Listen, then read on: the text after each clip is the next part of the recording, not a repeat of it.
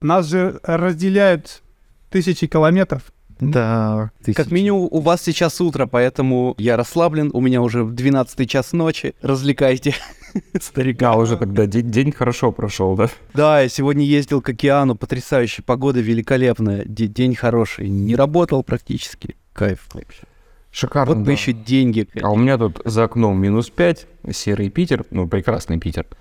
Вот, в принципе, в принципе, на этом все. Игорь, а у тебя 12 ночи воскресенья или субботы? У меня ночь с субботы на воскресенье сейчас. О, у тебя еще все воскресенье впереди получается. Да. Еще можешь отдыхать и отдыхать. Как, как там воскресенье? Нормально? Только хорошие. Только хорошие. Да. Все, все будет хорошо. Я с начала года продолжаю не пить, поэтому у меня безалкогольный, Лимонадик. похоже, лимонадик, я не понимаю, что это за пиво. Так, погоди.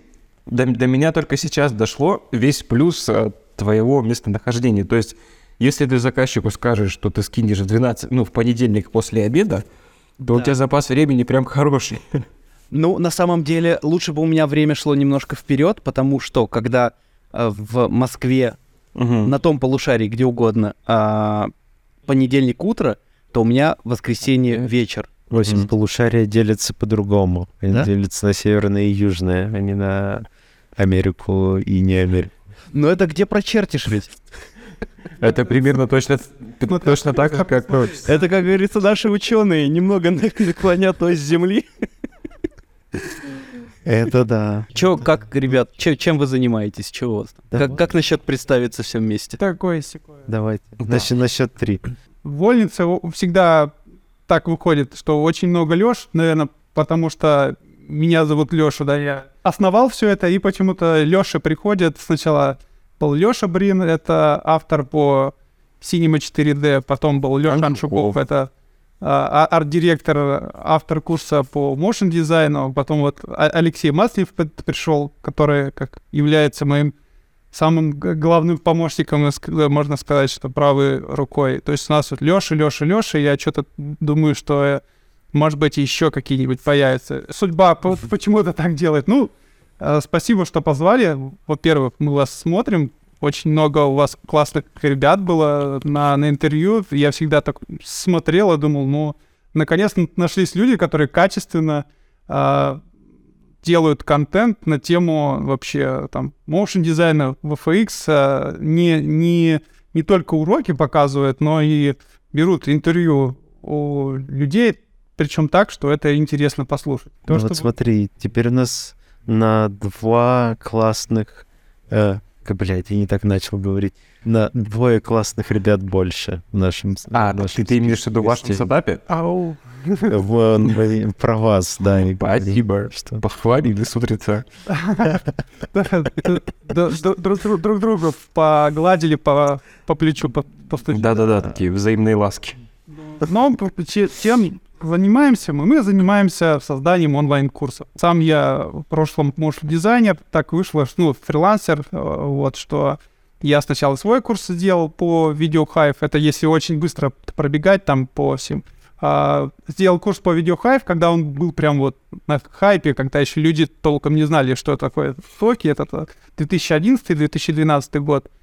И, ну, довольно много людей тогда удалось э, вообще привлечь в эту тему, как бы, ну, потому что она работала. И я уже стал параллельно, как бы, фрилансить и параллельно обучать. И потом через какое-то время так вышло, что я понял, что я могу использовать свои знакомства в профессиональной сфере, чтобы приглашать хороших авторов, а сам заниматься э, развитием сообщества и при- привлечением у клиентов. Если вкратце и так сухо рассказать, ну, потом шло время, мы так, э, как это обычно в историях про предпринимательство, там, мы как-то росли, обрастали там э, клиентами, партнерами, вот, и со временем э, мне одному тяжеловато стало справляться. Стали появляться люди уже на постоянке, ну, то есть вот у нас есть контент-менеджер, который занимается содержанием э, наших сообществ. Прям, м, о, какой классный код сзади. А, Вот, ну и потом А, Я, прости, я подумал, что вдруг ты говоришь про мою собаку, потому что она размером с кота. Потом я заметил у Сашки кота. Как-то так. а, Ну, если рассказывать так э, коротко, то можно за пять минут все раскидать. На самом деле, конечно, все было сложно и, не знаю, эмоционально, и то получалось, то не получалось.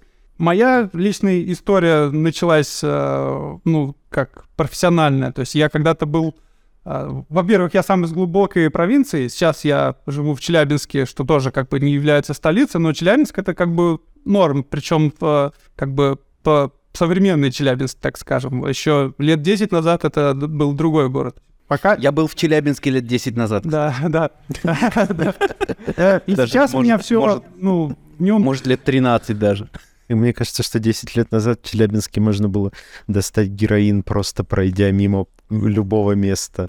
А ты был в Челябинске? Ты так Нет, я, я- я- я так думаю, какое-то общественное представление. Нет? Не-не, там, кстати, довольно клёво прям с неба. У меня интересные воспоминания о Челябинске. Приятный город. Я сам из Ижевска, так что я ездил из Ижевска в Челябинск. Ну, Ну, кстати, в Ижевске, мне кажется, можно было на любом углу достать героин в целом, я понимаю. Не, мне кажется, все-таки на в Ижевске можно было на любом углу достать автомат Калашникова, как бы, ну, не забывайте.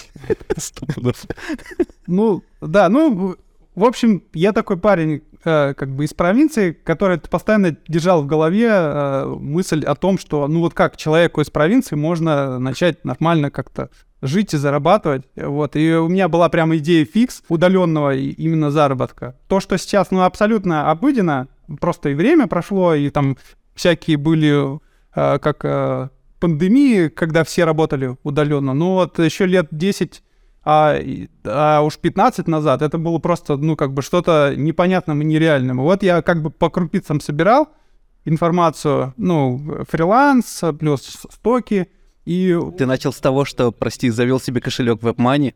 да, наверное. Кстати, он у меня до сих пор э, есть, у них даже там дизайн а, обновляется. Я, представляю, ну, как бы владельцев WebMoney, это, наверное, такие 60-летние такие мужчины, которые там веб-интерфейс новый, для них это блажь какая-то, у них все такое типа, должно быть понятно. Мне кажется, да. Я единственное, что про WebMoney знаю, это э, то, что я в этом году настолько все способы перевода денег э, пытался изучить, что даже до WebMoney добрался, и нет, они все еще плохи. А во-вторых, что я о них помню, это то, что, я не знаю, заказуха это или нет, но было довольно много таких нехороших новостей, что они просто рандомно а, своих пользователей блочили за то, что им не нравилось, как пользователи там высказываются о WebMoney. Если там какой-то пользователь критикует, то были истории, что они просто ее блочат, типа, до свидания, деньги и все. Блин, прикольно. Но я через WebMoney э, делал первые операции с э, криптой. Так вышло, что у- они, наверное, были одни из первых, у, у кого русскоязычная э, вот эта биржа появилась, крипто, где поменять можно было. И так вышло, что я через них делал первые э, операции. Потом, когда появился Binance, уже настолько все просто ст- стало, что как бы а- а- отвалился полностью смысл там мучиться. Ну, я как-то пе- перескочил на... Так, тему. Леха, Леха, Леха, у меня к тебе вопрос, как к э, криптоинвестору. Когда, блядь, отрастет биток? Потому что у меня единственные акции, которые есть в Тинькоффе, которые меня просто убивают, это какая-то компания, которая майнит биток, и она очень сильно от него зависит. Когда он отрастет? Скажи мне, пожалуйста. Блин, ты знаешь, у меня ну, есть э, в биткоине некоторая сумма, ощутимая, ну, для меня, по крайней мере, там, как бы несколько тысяч долларов, и я тоже, конечно, очень сильно в этом заинтересован, но я думаю, что не, не скоро, потому что э, криптовалюты — это такой вид активов, который во время кризисов падает самым первым. То есть люди бегут из, всякой, из всяких фантиков, и они выбирают что-то такое, как, что им кажется надежным. Золото, недвижимость какая-то, и то не вся. NFT. Ну, нет, не NFT. А Вот. э, То есть э, давай э, лет пять с тобой подождем, пока за- забудь про вот это все дело. Хорошо, Просто. ждем, Да, потому, ждем. потому что можно за копейки все это скинуть, когда ну, на рынках паника. Вот. Щ- Сейчас не время продавать. Окей, спешить не будем. А вы не пользуетесь кошельком криптовалют телеграммовским? О, имеешь в виду э, для каких-то Вот наших вот. школьных переводов или лично? Ну, вообще, для начала лично, а уж для школьных. Нет, для школьных нет, но лично да. Я ради прикола несколько тонн коинов купил. Ага. Вот. Это, конечно, ну, дикий мем, вот как в стендапах рассказывают, то, что тебе, э, ну, просто телеграм-бот пишет, типа, вот у вас теперь столько тонн коинов, как бы, ну, абсолютно как бы не верифицировано, казалось бы, абсолютно не верифицировано, но на самом деле более-менее норм, как бы ребята сделали костыль для оплаты из России, точно так же, как фактически мы, ну, русскоязычная школа, и находящаяся в России, э, в достаточно короткий срок нам пришлось сделать костыли для оплаты из мира. Ну, то есть ситуация наоборот. И самое это главное, то, что ну, по итогу это работает. Насколько сложно купить ваш курс? О, вот тут самый Через кстати, классный вопрос, потому что все ссылки вот как раз-таки по теме типа, если ты не из России, ты хочешь Мгм. купить курс, пиши. Парень, просто парень, ты не из России, иди сюда. Да, и тут, короче, у меня сразу начинаются шарады, когда чувак пишет, короче, я хочу купить курс, я не из России. Я такой, давай, ты откуда? И погнали. Здесь начинается просто, как говорится, магия чисел. Если ты белорус, у нас есть дроп раз. Если ты из Европы, у тебя есть выбор. Либо французский дроп, либо крипта. Если ты из Штатов, то, как правило, кидают на палку. Если ты брат украинец, то у нас есть карта в гривнах. Вот. Вот у кого надо было спрашивать. Какая сложная система. Причем самое интересное, короче, как это получилось. У нас, ну вот, когда все произошло, когда ну, начались конкретные блоки, вот как раз-таки после начала СВО, я не знаю, прошла где-то неделя. У нас отваливается наш эквайринг на мир. Он остается чисто на Россию. И мы понимаем, что у нас как бы, ну, ну, хоть большая часть учеников, они из России, но все равно большой пласт, как бы он может отвалиться. И просто таким, что типа, чуваки, по ученикам прям, нам нужна помощь. И мы буквально за пять дней всю эту систему выстраиваем, отлаживаем, и она начинает работать. И она вот работает уже, ну, скоро будет год. Прям бесперебойно. Прикольно. Да. Причем Вот потом я, у я видел, э, например, Зенкласс на Лёш. международный эквайринг, но он работает достаточно костыльно. То есть часть э, покупок они все равно проходят, но они проходят так себе. А, кстати, совсем забыл, у нас еще пятая карта есть. Это грузинский дроп в Ларе. Вот. Потому что у ребят из Кыргызстана и Казахстана у них иногда не проходят оплаты на Украину, Беларусь э, и этим и французский MasterCard, и точно так же не проходят на PayPal. Поэтому они пересылают в Ларе в Грузию. Мне кажется, нечему удивляться, учитывая даже то, что э, стандарт USB, он не совсем стандарт, а есть даже разные USB, что оплата по всему миру одним способом какое-то время проходила. Это просто было какое-то чудо. Да, Вот сейчас все нормально. Ничего не Не, ну вообще, как бы вот эта вся система взаимозачета, которую мы внутри школы сделали, опять же, каких-то своих вещей, она работает сейчас достаточно хорошо. Так получилось, что у нас какие-то есть зарубежные счета наши. Они позволяют нам, опять же, до банального оплачивать хотя бы Zoom нормально, без костылей. Я что заговорил про Telegram? Они мне недавно а, саппорт Telegram Wallet мне написали. Прикрепите контакт. И была кнопка там, типа, написать свой контакт или что-то такое, написать номер телефона. Я эту кнопку нажал, и у меня заблочились все операции, потому что я перепривязал местную симку плюс один, которая начинается, а здесь все операции с криптой. Типа такое. От непонятного до нельзя без э, учета налоговой. Я такой, блин, ребят, отвяжите мой номер. Они такие, все, все, нельзя, нельзя. Так что мой, мой кошелек э, в Телеграме превратился в тыкву. Парочка там. Я не знаю, сколько тонкоин стоит, у меня там какая-то мизерная цифра есть. И все. Ну, если Пошаришь, вот. изменяет, что-то в районе 4 баксов. А, ну, вот они. Нет, я думал весь биток э, закинуть в в Телеграм, в кошелек Телеграма. Ну, типа, почему нет, какая разница? Все, сейчас он стоит как фантик. Не смог это сделать, потому что э, у меня теперь не российский номер привязан к Телеграму. И они, видимо, к этому о- очень им это не нравится. То есть можно привязать обратно. Причем в, в качестве подтверждения, что я сменю а, номер опять на русский, если захочу а, обратно делать операции с криптой, они просят просто скриншот. Ну вот, заскриньте нам, что, что вы поменяли номер. В смысле? Нормально. Единственный момент. У меня сдохли уши, Bluetooth. Поэтому я сейчас просто задушил максимально динамики. И, ну, все равно они частично на запись попадают, поэтому, Саша, как бы, ну, я тебе говорю. А мы заметили вот с Саней, что сиджишники вроде люди умные, а кнопку запись нажать никто не умеет. Очень странно. Неважно, гудейщики, а, муж, дизайнер, кто угодно, программисты. Отвратительно. Какое счастье, я не один, значит, такой... эм, Да, да. Но, кстати, вот у нас прошлый выпуск был с э, Игорем Дятловым, это платформа Retry School. У него А, красивые погоди, картиночки. а, Игорь Дятлов, это не случайно не основатель XYZ? Да. Да, да, да, да. А, ну это, собственно, сейчас его новый проект. Да. Очень крутой. Мы его потыкали, он очень прикольный. Он нам дал доступ, там все такое максимально максимальная игровизация всего. То есть, Да, да. типа, У Игоря же как раз, ну вот я просто только со знакомыми общался, потому что у нас все равно, ну опять же, как говорится, земля круглая, все равно встретимся. Есть знакомые, которые пересекаются. Например, наш общий с Лешей хороший друг в Питере, это Саша Остриков, основатель и хед студии Red Медведь. И он как раз-таки друг Игоря, ну вот прям прямой.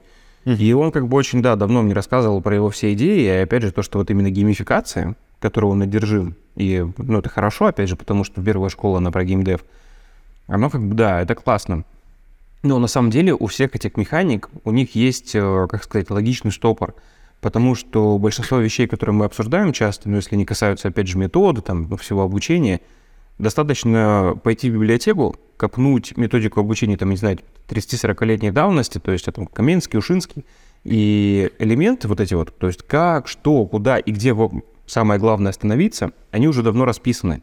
Их просто нужно уметь правильно перекладывать, и, собственно, все. А что это за литература и какие методы там описаны? Расскажи. Не, ну смотри, если мы говорим как раз-таки про геймификацию, ну да, если ее нам, ну, правильно воспринимать с точки зрения методики обучения, то погружение в какой-то игровой процесс, оно обычно необходимо, когда у ребенка идет расстройство внимания, либо на этапах первичного обучения, то есть у нас когда, например, там, от дошколки до 5-6 класса. Просто я по образованию, блядь, педагог. Вот, оно мне теперь, как говорится, наконец-то пригодилось. Вот, если мы начинаем говорить про какие-то более серьезные вещи, то здесь геймификация становится неактуальной. Хотя какие-то моменты с ачивками, ну, типа как получить диплом за высшее образование, они остаются. Но все равно мы уже начинаем, как бы, ну, в силу возраста, больше ценить время и конкретные вещи, нежели то, что вот, типа, ну, какую-то мотивацию. Но опять же, как бы, если мы смотрим на геймификацию, как она работает в маркетинге, она тоже в некоторых вещах имеет место быть. Ну, то есть, например, там у нас, если мне память не изменяет, в Яндекс Такси, в Ситимобиле есть эти вот приколюхи с тем, что там ты типа нового уровня. Но опять же, чем выше мы по градации переходим, тем более актуальной и более мешающей эта функция становится. Ну, то есть, если мы, например, опять же, если бы мне Тиньков, например, за каждую какую-то акцию, хотя они и так этим любят баловаться, но говорил бы там, ну, теперь например, эксперт биткоина подъебывал бы, мне бы это вряд ли понравилось, особенно если я был, не знаю, там, 45-летним инвестором. Геймификация, она где-то она может отлично... как- Да, я вот про это и говорю, что все хорошо в меру. Нужно просто понимать, для чего это сделано. Ну, то есть не как сама цель, что мы, типа, прикрутили в школу игру, а здесь должен быть какой-то конечный поинт, к чему мы идем. Но ты сказал, что это хорошо работает для, а, ну, для детей, но для того, В чтобы... особенности, да. Это в первую Да, очередь да, да, как бы чтобы изначально отвлекались. для детей, либо для людей с какими-то расстройствами внимания. То есть, когда ты не можешь сам себя так, ну, условно говоря, прийти, да, ты понимаешь, что ты учишься для того, чтобы хорошо работать. Но у тебя нет такой, у тебя проблема, например, да, прийти и позаниматься, посмотреть тутор, сделать какую-то домашку. И тебя начинают вовлекать именно в игровую составляющую для того, чтобы ты в это погружался сильнее.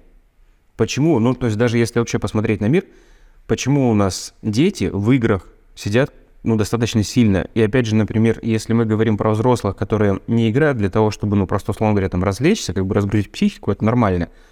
А прям постоянно сидят, ну, там, грубо говоря, там, задротят, да? У нас-то обычно люди, опять же, как бы с э, какими-то, не то что проблемами в развитии, а с э, таким психологическим паттерном более детским. Вот, потому что чем старше ты становишься, тем более, как бы так условно, плотно ты смотришь на мир, а тем более серьезным дядькой ты становишься.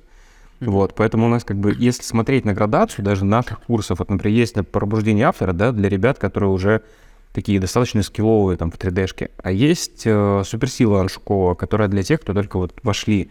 И, в принципе, как бы по модели взаимодействия они похожи, потому что, ну, то есть я имею в виду, вот эта вот градация прослеживается, потому что у нас на суперсиле есть какие-то коллабы, мы там делаем тачки, мы весь, ну, немножко, условно говоря, веселимся, а если мы говорим про пробуждение автора, какую активность мы сейчас ребятам пытаем, ну не пытаемся, мы это в процессе прикручиваем, у них а, курсовая будет в этот раз, ну, я надеюсь, все получится, потому что это просто первый запуск, она будет не просто там каким-то проектом на бэшке, а это коллаба вместе с питерским планетарием номер один, который самый большой планетарий в Европе, и ребята будут делать визуал для одного из выступлений. То есть у них курсовой работой будет полностью вот прям нормальное офлайновое оформление. Прям вот со зрителями и всем подряд, и с кастом, что они в этом приняли участие, вот такая штука. У тебя выборка намного больше, поэтому вот сразу вопрос. Я, зная себя ну? и условно там свое наше поколение, я знаю, что а, замотивировать себя проблема иногда... Не то, что проблема, но это не только детская проблема. Вот да, у меня да, куплен это, ваш курс. Нет, это прям вообще не детская проблема. Реал-тайм магия. Вот он ну. лежит и лежит. О, блин, Unreal Сколько уроков ты посмотрел? Я в Турции с ноута посмотрел один урок. И я понял, что... И запустил uh, Unreal Engine, понял, что ага, окей. Не мое, да? Не готов. Нет, не, вот с этого, тоже... не с этого ноутбука. Нет, здесь тоже хороший момент, если мы говорим про то, что тебе нужно съесть что-то большое. Но опять же, я к чему вел? Что геймификация штука классная, но ее нужно использовать дозированно. То есть нет смысла, как, ну, это опять же мое субъективное мнение. Нет смысла взять и всю школу, например, да, со всей линейкой курсов, со всеми абсолютно разными задачами воткнуть под, под один какой-то стандарт геймификации. Это лично мое мнение. У каждого, ну, ну, абсолютно свое, потому что, опять же, как бы, ну, мое субъективное мнение, что мы к обучению относимся достаточно серьезный, это нормальный такой психологический паттерн. И он, кстати, прослеживается даже в модели подключения.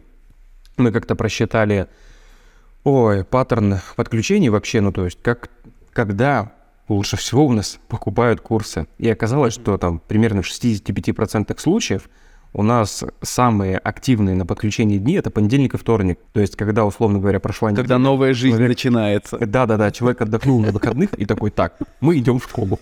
Собрали портфельчик, все, подключаемся, пошли. А в пятницу рефанды пошли. Да. На самом да, деле, статистика — это офигенная штука, как, ну, если погружаться, начинать анализировать цифры, как что происходит, и для себя делать какие-то вот эти вот матчи, иногда приходишь к очень интересным выводам. Но тогда же это вопрос, нужно ли, а, нужно ли пытаться дать дополнительную мотивацию, если вот у вас есть условная информация, ну. и можно позиционировать это как, ну, чувак, мы тебе дали офигенную инфу, вот просто сядь и сделай. А, может быть, это правильно, а может быть, с другой стороны, правильно. Вот мы тебе собрали инфу, она тебе поможет стать профессионалом, и вот тебе э, ачивочки, игрулечки по дороге, чтобы было не так скучно. И то, и то верно. Да, да, и то, и то верно, но опять же, а, мое мнение, отталкиваясь в первую очередь от аудитории и от целей школы. Ну, то есть, если мы, например, берем, опять же, условно говоря, суперсилу, я бы на ней добавил больше геймификации, если бы в этом была необходимость, потому что есть еще один момент, что когда мы говорим про какие-то фишки или еще что-то, мы всегда упираемся в то, что это расходы инфраструктуры. И нормально вот этот именно управленческий прикол — это держать баланс между тем, что как бы ты хочешь воткнуть. Но вот как знаете, когда начинается проект, да, там условный там brainstorm, мы начинаем делать moodboard, и все такие, бля, а давайте сделаем вот так. И все накидывают, и всем кажется круто, но потом мы упираемся в то, что никто ничего не делает. И вот именно управленческий момент — это в том, чтобы просто поймать этот баланс, потому что круто mm-hmm. прикрутить очень много фич. Очень Но просто себе всего наобещать. чтобы мы это, да, на, чтобы мы это просто на смогли съесть и проглотить, и чтобы школа не схлопнулась. Потому что, ну, то есть для меня одна из самых главных задач в работе — это горизонт планирования. Вот, например, в прошлом году мы работали в горизонте планирования 3 месяца, то есть дорожная карта у нас устраивалась на 3 месяца. Сейчас мы перешли на горизонт планирования полгода, и вот сейчас в январе мы выстроили дорожную карту на полгода, до июня. Для того, чтобы понимать, что как будет, что зачем, где что. Вот именно потому, что вот эта штука, она и держит нас э, в каком-то понимании, что будет завтра, что мы можем сделать и что интересного мы можем прикрутить для ребят. Потому что без вот этого понимания мы, ну, абсолютно как бы ничего не сделаем.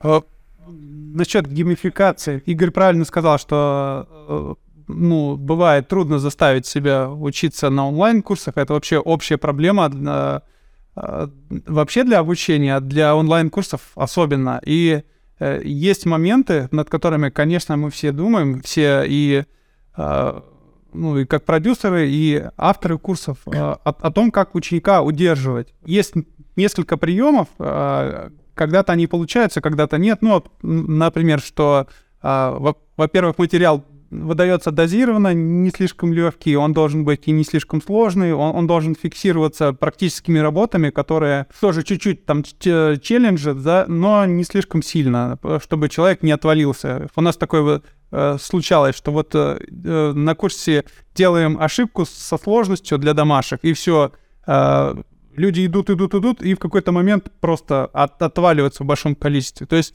мы над этим, конечно, постоянно думаем.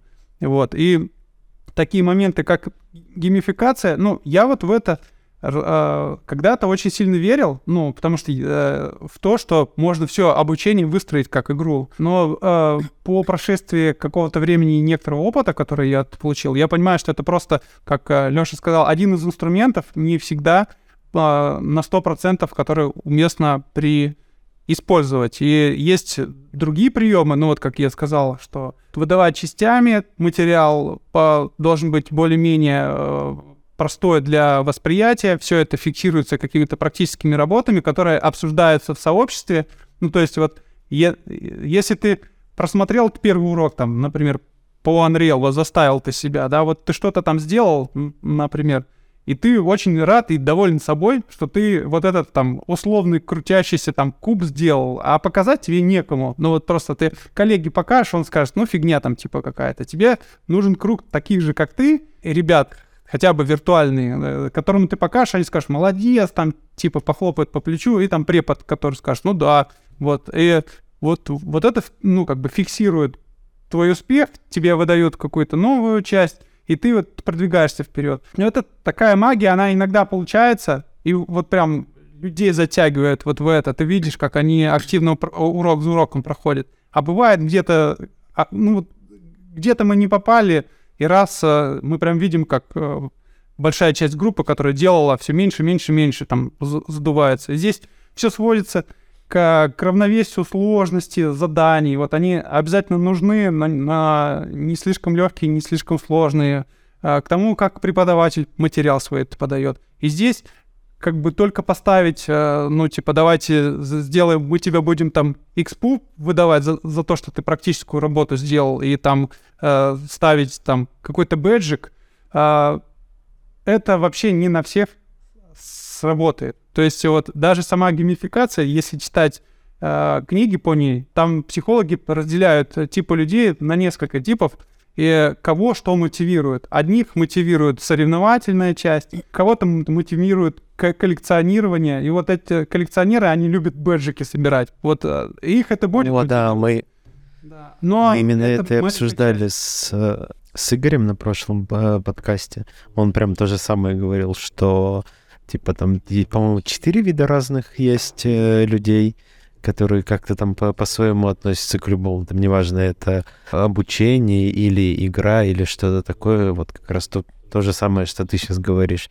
И, ну, понятно, что геймификация не для всех работает, или, и это никакая не панацея там или что-то такое, но просто это, наверное, в большинстве случаев это может выступать как дополнительный стимул. Например, вот как ты рассказываешь, что, не знаю, кто-то столкнулся с сложной задачей, но он видит, что у него там до какого-нибудь э, пятого уровня осталось пройти вот именно только эту задачу. И он такой, типа, блин, ну вот, пройду и получу этот пятый. Да, Саш, все, верно. Именно поэтому геймификация, ну то есть э, игровой урок, это в первую очередь инструмент удержания внимания. То есть если тебя подгоняет не то, что ты получишь условную какую-то ачивку, а подгоняет то, что, не знаю, там, ты понимаешь, что, условно говоря, ты выучишь Unreal, и твой просто стек станет шире, и ты сможешь лучше либо где-то быстрее работать, это опять же как бы вопрос от того просто, насколько ты, условно говоря, взрослый. Я не говорю, что там быть ребенком это плохо или быть взрослым это хорошо, но это опять же просто вот эта линейность. Потому что есть э, ребята, которые, ну, мы их прекрасно знаем, там, которые 18 лет, условно говоря, такие, типа, я прекрасно понимаю, зачем мне это, мне как бы это шелха не нужно, мне нужно четко по поинтам. Я сейчас прошел автор, дальше учу Синька Blender, потом выхожу Unreal Touch, например, и все, я занимаюсь маппингом. Ну, например, как бы. Ну. Супер мотивированные люди. Я пою. Да, да. Я, я всегда с них немножко в шоке. У нас, например, один такой вот, один из кадров, просто шикарнейший человек, Андрей Шкиль. У нас вообще обычно как от потока к потоку курс не меняется. Ну, там какие-то фичи добавляются, либо что-то изменяется, если, как Леша говорил, есть объективные затыки, да, то есть где-то, если в методике мы провалились, и народ начинает резаться. Тогда появляются версии какие-то V2, там обновленные или еще что-то, где просто перес... ну, перестроена программа обучения. Как ко всему этому подошел Андрей? Он такой типа, так, у нас каждый курс сливают, да? А давайте мы, говорит, короче, каждый новый поток будем переписывать курс. Поэтому у нас сейчас 25 февраля запускается третий поток блендера, и он снова на 30% он будет новый? переписан. Да. Парень, А что там кардинально меняется? Из того, что я помню, Андрюха добавляет материалы по нейросетям, то есть уже полноценная работа с э, Stable Diffusion, как это интегрировано в Blender, потому что это уже интегрировали в Blender. Опять же, он рассказывает про pipeline. Потом он добавляет актуальные уроки, которые появились в новой обнове Blender про симуляции в геонодах, то есть это еще больше уже получается параллелится с Гудини. И фактически курс получается, ну, с одной стороны, его как бы, конечно, постоянно сливают, вот у нас сейчас только кончился второй поток, слили второй поток. Но Андрюха такой, типа, окей, я записал третий поток, новый, на 30% лучше, и народ такой, так было это, мы пошли. Причем еще, кстати, я с ним общался, у нас несколько учеников, но опять же, как бы этот процент всегда он обычно доходит, о которой есть очень интересная позиция. Они такие, мы типа, короче, мы курс скачали, посмотрели две главы, нам все понравилось, мы пришли купили платно. нормальный подход. А, ну да, в целом да. Мы вот что заметили, мы когда на своих маленьких курсах учим наши маленькие группки, мы поняли, что абсолютно бесполезно продавать а, просто предзаписанные уроки без стримов, потому что это сухая инфа, и стримы занимают, стримы дают намного больше практики, намного больше разборов а, личных каких-то проблем, ошибок, каких-то дополнительных вопросов, что как будто бы абсолютно бесполезно продавать а, без, без поддержки, без общения с преподом. Я не знаю, Я бы сказал 50 на как у вас, потому что я не прошел еще раз курс по Unreal, но да, у, у вас просто группы большие. О, кстати, сейчас не такая большая, в новом потоке хочешь, переведем. Да, и, кстати, вот этот вот момент вообще с переводами, мы все равно ну, стараемся максимально лояльно к ребятам держаться. И, например, когда вот началось СВО еще в феврале вроде прошлого года, мы уже тогда как бы, ну, ребят старались поддержать просто тем, что если вдруг по каким-то жизненным обстоятельствам вы попали, условно говоря, да, вот эту вот мясорубку истории, то вы нам потом пишите, как бы мы поможем вам просто перейти на новый поток, как бы, если это нужно. Потому что мы понимаем, что есть обстоятельства, которые как бы от нас не зависят. И как Леша изначально поставил основную цель школы, ну, основную миссию, что мы учим полезному, а все же не зарабатывая в первую очередь деньги, это как бы ну, такой полезный бенефит все равно получается.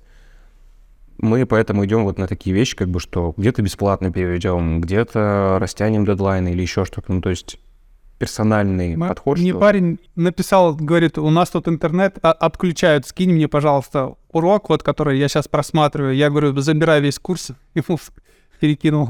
Так вот, я подытожить хотел. А, Слитые курсы — это как будто бы ок для коллекционера курсов просто на жестком диске. Но если ты хочешь что-то выучить, то а, тебе нужно общаться с преподом и э, быть в процессе с другими людьми параллельно, когда все все одновременно учат. Да, Я с тобой абсолютно согласен. Э, Очень важная часть вообще для нас, людей, как для социальных существ, общаться с себе подобными и получать эмоциональную оценку за то, что ты делаешь. Э, Да, есть э, люди, э, единицы, которые могут скачанные курсы просматривать, вот про- просто там фигачить урок за уроком, но это единицы. А, а обычный человек, он во-первых, он хочет, чтобы его преподаватель похвалил за то, что он сделал. Это э, ролевая модель, которая у нас с детства есть. Мы хотим уважать своего преподавателя, и мы хотим оценки нашей работы. Чтобы он сказал, я вижу, как ты трудился, и ты молодец. Или чтобы он сказал, вот здесь вот поправь, и тогда все будет круто.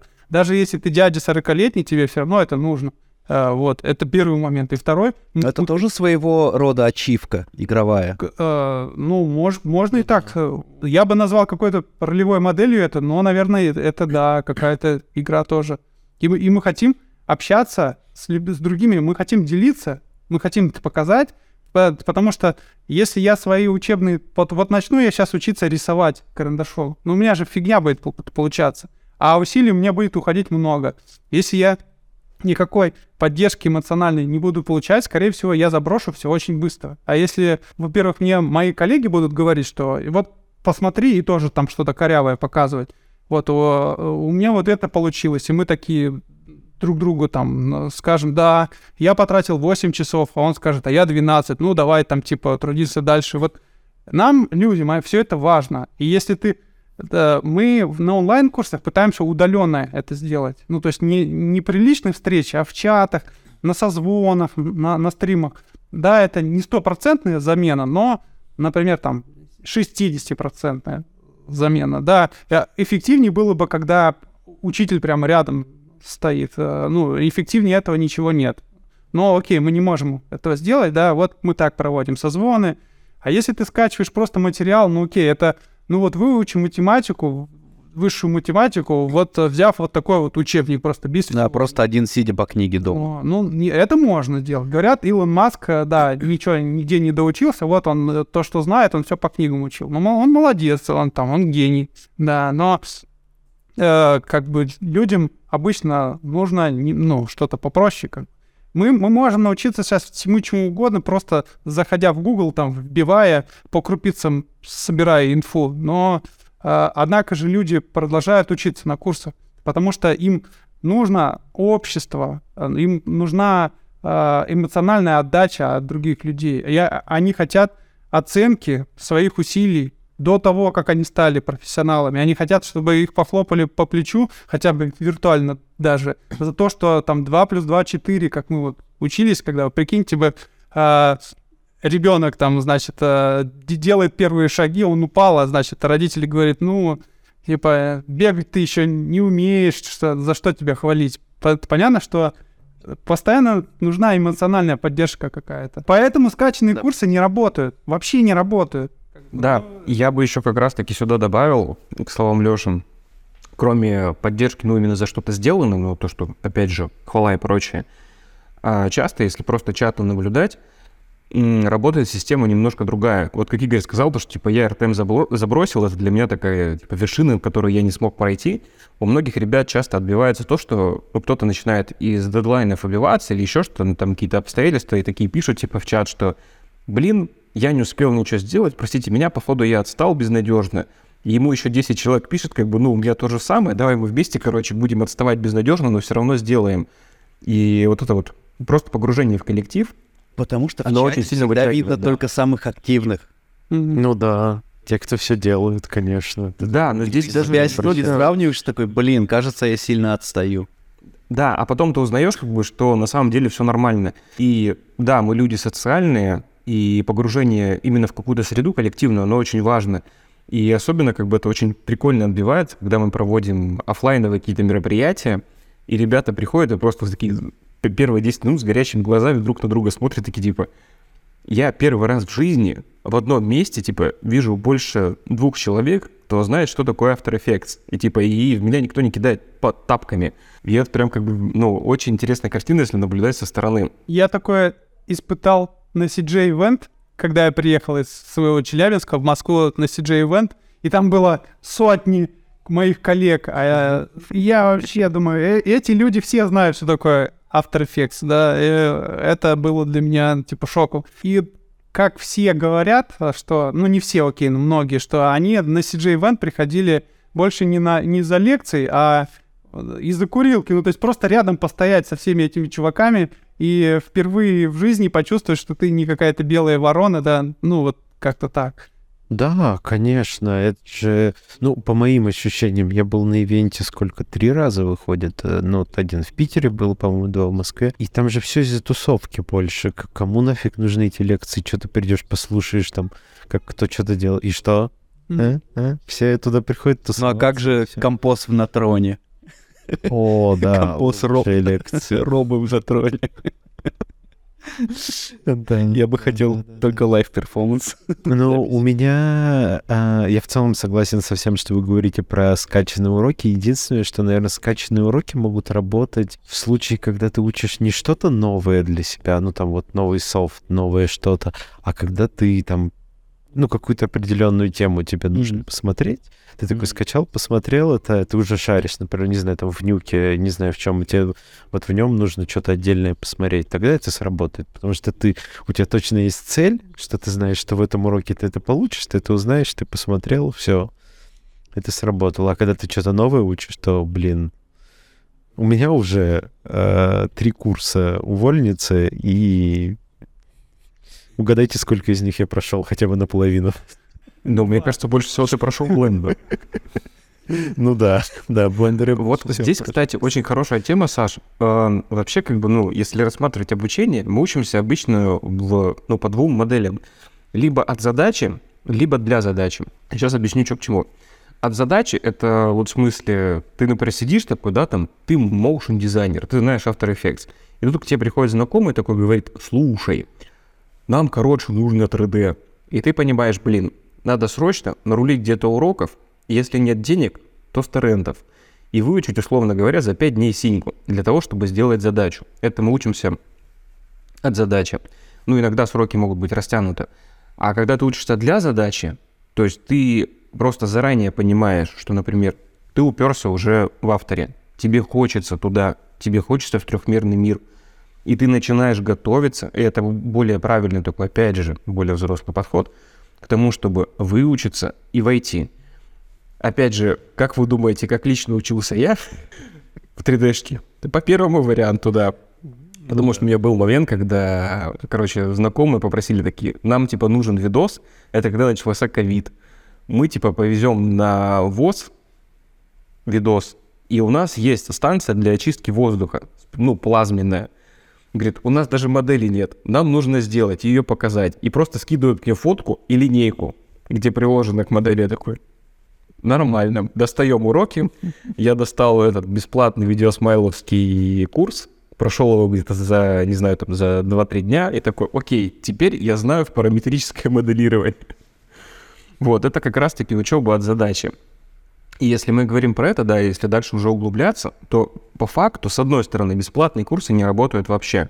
Ну, бесплатные-раскачанные. Потому что если их вот просто качать для задачи, да, как некоторые, я встречался с таким мнением, типа, зачем мне курсы? Я тут, короче, за 200 рублей купил доступ ко всем курсам скачанным. Это сразу по нулям, потому что это работать не будет никогда. То есть это опять же вот это какое-то собирание фантиков. Ну, тебе просто приятно, что они есть, что ты типа так обманул систему, Однажды но у тебя по факту ничего полезного для тебя нет.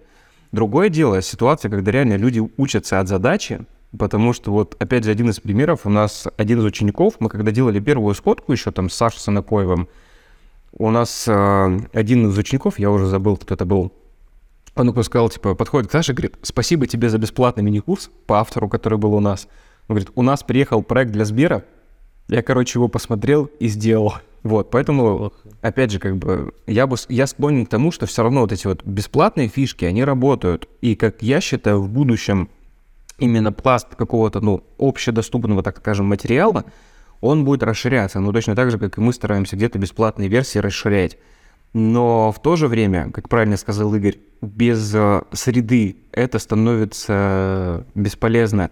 То есть в идеале, как я вижу будущее обучение, это, условно говоря, мы из материала каких-то уроков и прочего строим, ну, такую комнату, да, а свет в комнате дает как раз-таки фидбэк и комьюнити. И когда ты просто берешь комнату без света, тебе в ней нечего делать. Как глубоко. Да, Да. ка- какой Какой красивый. Нужно время осознать. Да. Есть такой момент. Нас, нас про, про работу, если спрашивать, то мы вот такими телегами будем отвечать. Да, прям мы можем приезжать. А давайте, кстати, не про работу. У меня вот как раз здесь записано наше спичи. У нас один из поинтов, ТТТ второй, поговори про учеников, кто вообще бывает, из кто каких профессий приходит. Я сразу могу начать с одной интересной штуки. Мне недавно написала девочка, хочет на блендер, ну, спрашивает, когда можно зайти, прочее. А, И я иногда ребят сам пингую, просто, ну, записываю себе, когда спросить, просто для того, чтобы, ну, там, человек не забыл, где-то не отвалился, и, в принципе, это несложно.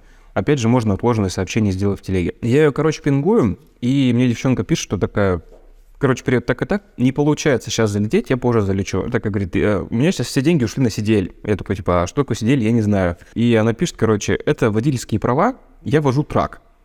И девушка прям водит как полноценный трак в Штатах, и я такой, фига. И вот вообще как бы учеников, именно вот таких, как сказать, м, крайне необычных, их много. Самый знаменитый в тусовке вольницы сейчас человек, это Олег Щербак. О, да. Да, это человек-легенда.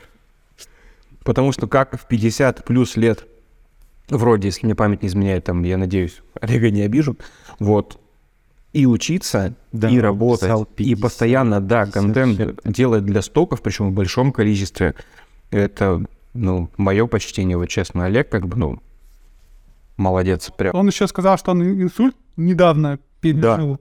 И как бы такое ощущение, что он там типа пережил, э, встал, отряхнулся и опять стал... Не от вашей ли домашки? Блин, А, не, просто мне кажется, сейчас Саша в теме. Игорь, если тебе Саня перешлет когда-нибудь э, те вещи, которые делает Олег, ты поймешь, что как бы домашки для него вообще не страшны. Блин, я хочу да. посмотреть. Да, я, я тебе потом покажу это стиль. Он просто некоторые вещи такие бахает, это капец. Ну, Такие истории бывают. а, Откуда? Моряки приходят, строители. Да, Смена- люди абсолютно разные. Смена образа жизни случается у людей и довольно успешная. О, у меня, знаете, какая история была? Парень э, написал, что спасибо за ваши курсы, теперь Леша, ну он еще такой на ты сразу, ну, Леша, теперь у тебя в Челябинске есть хороший друг, приедешь, пиво попьем. Я говорю, в смысле, так я сам из Челябинска. Он говорит, вот тебе здрасте, типа, давай встретимся. Я, я с ним встречаюсь, история у него следующая. Он вообще Ой, блин, из каких-то спецподразделений полиции, которая выламывает двери и орет всем лежать, работает ОМОН. Вот, вот такой. И он, он говорит, я хочу для своего ребенка другой жизни, ну, типа, чтобы ему, чтобы он занимался чем-то интеллектуальным. И я хочу сам освоить, ну, хотя бы узнать, что бывает, и, типа, своего сына э, постараться склонить, ну, вот, к такой работе. И у нас очень интересное было с ним общение. Мы, ну, встретились, поговорили, пообщались. Вот он рассказал свою историю. Он там фитнес-тренер, который стал, так что посторонний с фитнес-тренерами. Ну, я так шучу, вот. И вот он, у него мотивация была такая, что вот он хочет, чтобы его сын занимался компьютерами, а не вот э, как бы не ловил там преступников каких-то, вот. Вот, вот такая, ну я прифигел от этой истории, тем более, ну как бы мы лично общались, вот. Он еще спросил тогда, а чё не начнете детей обучать, ну типа оффлайн? На что я представил, как это все заморочено, и сказал, нет, я пока что лучше Ну, это времена real-time school вообще, мне Да. кажется. по- пока я лучше онлайн-курсами буду заниматься, потому что проще э, масштабировать, проще привлекать. А здесь это начнется какое- какое-нибудь лицензирование, окажется, что что-нибудь все должно быть э, официально, ты должен получить какое-нибудь разрешение. Ну, с детьми как-то все очень сложно. И они, кстати, э, ну, как и как ученики с ними тяжелее ра- работать. Но оффлайн, мне кажется, уже теперь с- через два года после ковида или сколько, три прошло, теперь понятно, что для обучения компьютерным штукам оффлайн это можно считать мертвым а, форматом. И да, и нет, не всегда. Нет? Ну, Э, нет. не всегда. э, смотри. Какие-то оффлайн ивенты окей, а если ты сидишь, Мгм. нужно паузу нажать, еще что-то. Я бы, знаешь, как сказал, смотри, Никуда не опять же, а, из любой точки мира учиться. Теперь тем более. Вот, да, смотри, с одной стороны, онлайн-обучение — это офигенная штука. и оно покрывает достаточно большое количество и специальностей, и сред. И опять же, как бы говоря про нашу специальность, про дизайн, про motion, именно конфиг, который есть в нашей школе, он офигенный. Он работает, все супер, как бы у нас, условно говоря, там уроки в Zen-классе, а все фидбэки твоего комьюнити, оно в телеге, всем все хорошо. Но если мы говорим про немножко более другой формат, если бы это, например, я не знаю, там, как сказать, была бы какая-то школа при студии, да, то здесь, опять же, создается ситуация, когда офлайн обучение нужно. К примеру, у нас вот наши партнеры Планетарий номер один, они в прошлом году, по крайней мере точно, они проводили обучение тач-дизайнеру. И там все отбивается. Почему это офлайн, почему там большая часть занятий, она офлайновая? Потому что вы прям практику делаете. Ну, не, вы не просто раскидываете проект в таче, а вы его раскидываете и прям сразу запускаете на проектор.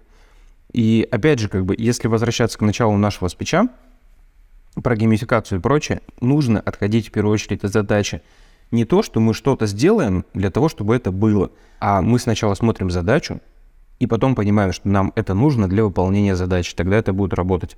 То есть я бы сказал, ну, то есть подытожил бы так, что офлайн обуч... онлайн обучение — это классная штука и нужно, и оно как бы сильно расширило нам границы — и почему у нас как раз-таки люди из абсолютно разных сфер начинают учиться и находят себя в этом.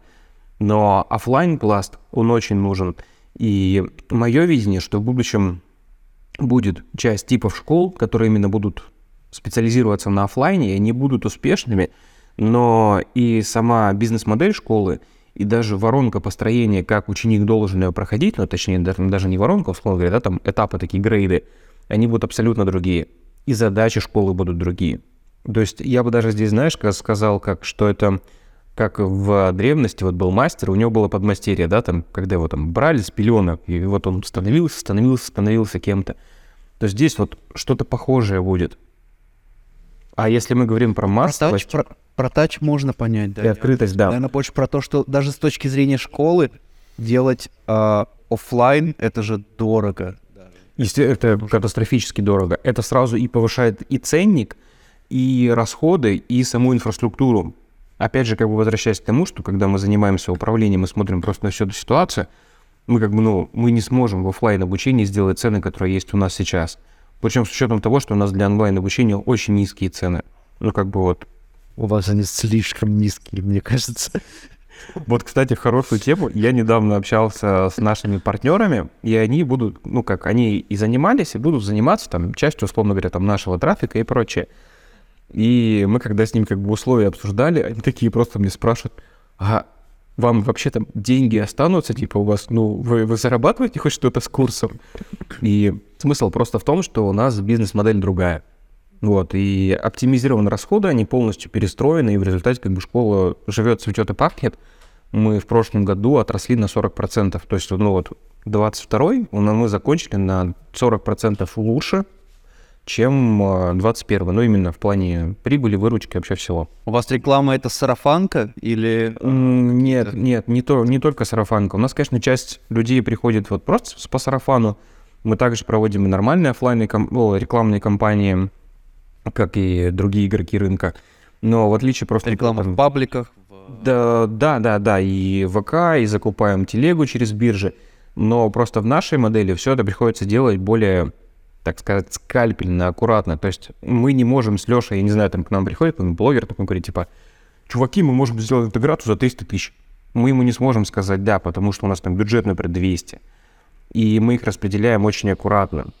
И вот как бы из-за того, что мы это делаем, из-за того, что мы, условно говоря, к этим бюджетам относимся очень аккуратно, мы каждой затрате подходим с какой-то, ну, там, с разумностью, что мы вот все делаем четенько, там у нас все оптимизировано, насколько это возможно. Мы из-за этого и можем давать цену ученикам ниже. То есть мы не закладываем, условно говоря, то, что у нас ученик, там, к примеру, покупает, вот там, не знаю, 50% сразу уходит на рекламные затраты, ну, как бы с его вложений. Потому что лично, ну, в моем мироустройстве, в моем видении, это уже больше начинает попахивать сетевухой, когда человек, который приходит и оплачивает товар, большая часть оплаченного товара — это, условно говоря, деньги для того, чтобы привести нового человека. Mm-hmm. Ну, ну да, это странно. Да, поэтому мы как бы работаем по другой системе, и опять же, как бы ее изначально Леша заложил, потому что основная миссия школы учим полезному, а мы не можем говорить про то, что... Мы не смогли бы говорить про то, что мы учим полезному, хотим, чтобы ребята были лучше, если бы у нас там, не знаю, ценник бы был сатен, да? Мы не можем говорить, что как бы это максимально доступно. Поэтому и получилась вот такая структура. У нас и, в принципе, отдела продаж нет, отдельного какого-то отдела маркетинга. Ну, то есть у нас штат максимально оптимизирован. Ну, условно говоря, только самые сильные люди на самых правильных должностях. Все. Блин, а, кстати, вот Саша на прошлом подкасте вспоминал про Skillbox, что они сейчас куда-то пропали. Я знаю, что они работают. По-моему, сейчас даже Ноди для них курс пишет. Да, они, они, они работают, но они, э, по крайней мере, из рекламного поля куда-то пропали. Может, вы что-то знаете? Потому что, когда, опять же, Нет, был мы- бум онлайн-обучения в... Когда это был? 20-й? Когда из каждой щели были э, рекламы курсов, школ, чего угодно, IT, не IT. Да, да, Сейчас да, мне они кажется, тоже есть. 20-21 как раз. Да, сейчас они тоже есть. А, просто тогда был прям сильный всплеск. Либо, либо мне так показалось, либо действительно был какой-то сильный всплеск. Сейчас многие все Был, был всплеск, и тут- Когда, а, можно э, я немножко скажу? А, Когда был ковид, конечно, из-за того, что люди сидели, очень активная реклама началась, э, и те, кто продавали курсы, они увеличили свои заработки.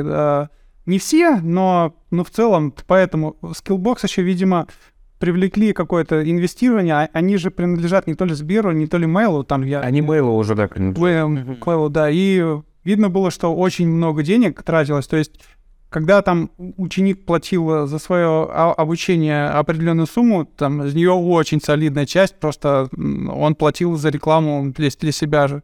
Вот, ну, это как бы... У нас другая модель. Я не знаю, хорошая она и плохая, она не, не, не дает возможности очень быстро масштабироваться, в отличие вот от скиллбоксовской. Но, с другой стороны, она, во-первых, дает возможность э, обучение делать недорогим, а онлайн-обучение, оно должно быть демократич... демократичным на самом деле. Так, чтобы, ну, человек, не... извини, если у нас в провинциях у людей там зарплаты по 30 тысяч, ну как можно платить, э, просить за онлайн обучение, там, не знаю, 65 штук, но просто эти знания могут столько не стоить на самом деле. То есть э, э, человеку внушается, что они столько стоят, но они не стоят столько. Вот. Просто он платит за, за рекламу. Э, Это как бы... э, во- Да, я больше про то, куда они пропали. а, ну, я думаю, что вот эта вот э, бизнес-модель, она дает возможность быстро масштабироваться, но она также делает тебя к разным кризисам довольно чувствительным. То есть ты чуть-чуть сделал где-то ошибку, и э, зарплатный фонд большого количества сотрудников плюс рекламные бюджеты из тебя деньги высосали, несколько ошибок подряд, это, это знаешь, как несколько э, фильмов э, снять э, задорого и типа пл- плохо прокатиться и все, и, и студия сразу банкрот. Вот, вот как-то э, с такой, э, с таким бизнесом, как Skillbox, мне кажется, что вот такое может произойти. То есть из-за того, что ты очень много денег на рекламу тратишь, и плюс у, у тебя зарплатный фонд большой, ты можешь несколько раз пр- промахнуться, и все, ты типа без бабок сидишь, все, тебе надо увольнять там исполнительного директора, как э, это делается, там, другого, давайте там новую стратегию искать, а под это надо еще денег вкидывать. Как бы вот это вот могло произойти. Хотя я не знаю, я, я пр- просто из своего опыта. Тот формат бизнеса, который у нас, он не дает возможности быстро расти и быстро масштабироваться, вот, но за- зато делает бизнес очень устойчивым. Э, И мы через кризисы, которыми жизнь э, в последнее время очень богата, мы как бы довольно уверенно проходим, вот, потому что, ну, нас трудно очень просто уронить, скажем так, потому что мы очень быстро приспосабливаемся под э, изменяющиеся условия. Но это, это из-за того, что чем больше компания становится, тем она, конечно, э, менее э, как бы Ну, неповоротливый корабль, да. э, э, есть преимущество у, у того формата, который у них, это в том, что сверхприбыли какие-то, бывает, можно зарабатывать, но, но также недостаток в том, что и- если ты сделал несколько ошибок подряд, то есть убыток колоссальный может быть. Но это и то это если поверхностно. А, у нас еще основная ставка на, на лояльное сообщество, то есть на людей, которые просто долго у нас. То есть они общаются друг с другом, они нас знают, и я надеюсь, они нас любят.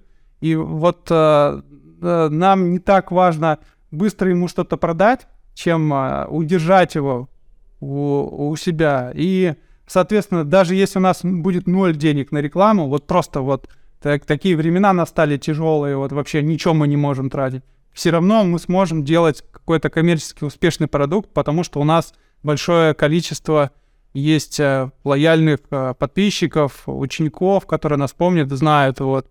Э, вот и за счет этого мы как бы... Да ладно, ладно, мы не инвесторы, все в порядке.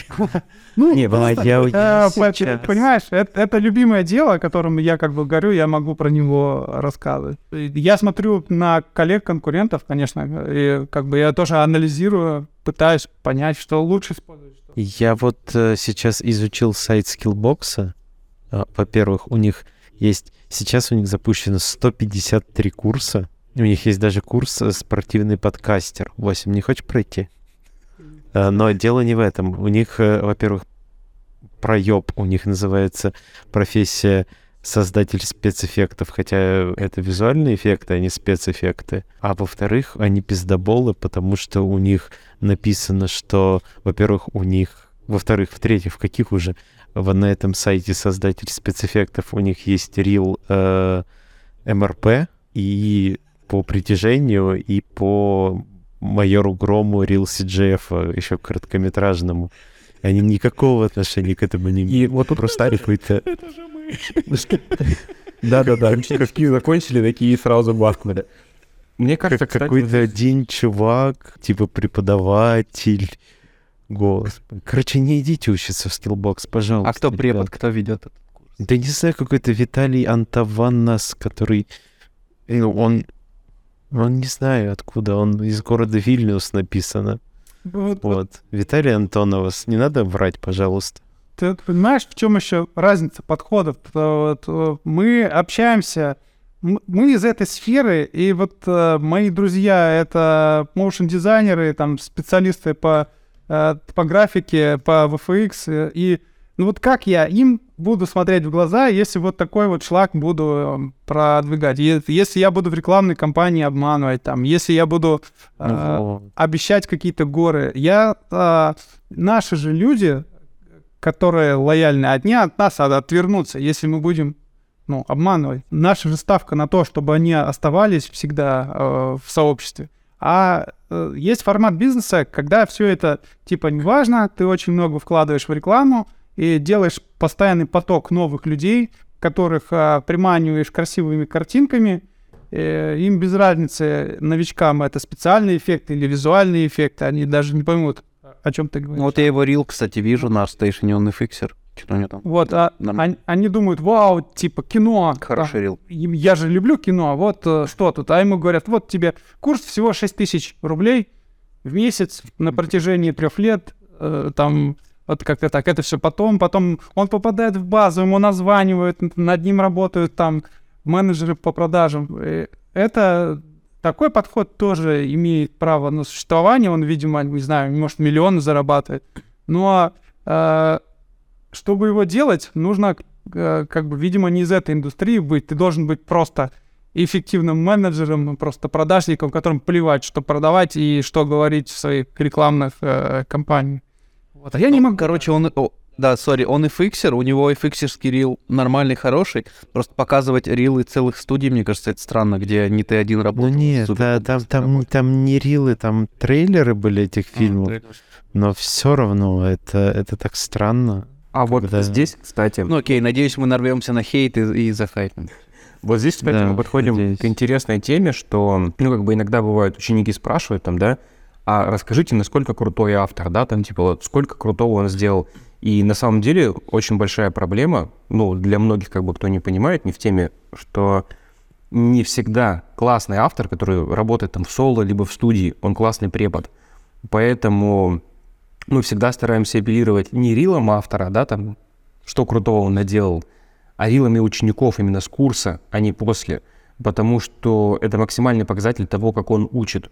И вот один из классных примеров это как раз-таки Андрей Шкиль, который особо нигде там не светился, а бахнул курс, и все поняли как бы, что вообще к чему. Мгм. Но, но это по- про это эта тема постоянно всплывает в обсуждении образования. Типа, должен ли быть тренер по хоккею сам э, хоккеистом, там, типа, Да-да-да. чемпионом? Не-не, хоккеистом, да, но самым ли хоккейным хоккеистом во всем мире, вот здесь, да, уже спорный вопрос. Я бы сказал, что нет, потому что обычно это люди, это которые, ну, они такие более закрытые маньяки, нежели преподаватели. А какие типы курсов более популярные? Вот у вас, я так понимаю, есть для джунов, для, ми- для мидов, для сеньоров какие-то. Ну, Синьор, да, у нас вас какие-то? грейда нет, ну, вообще, как бы, да, какого-то конкретного.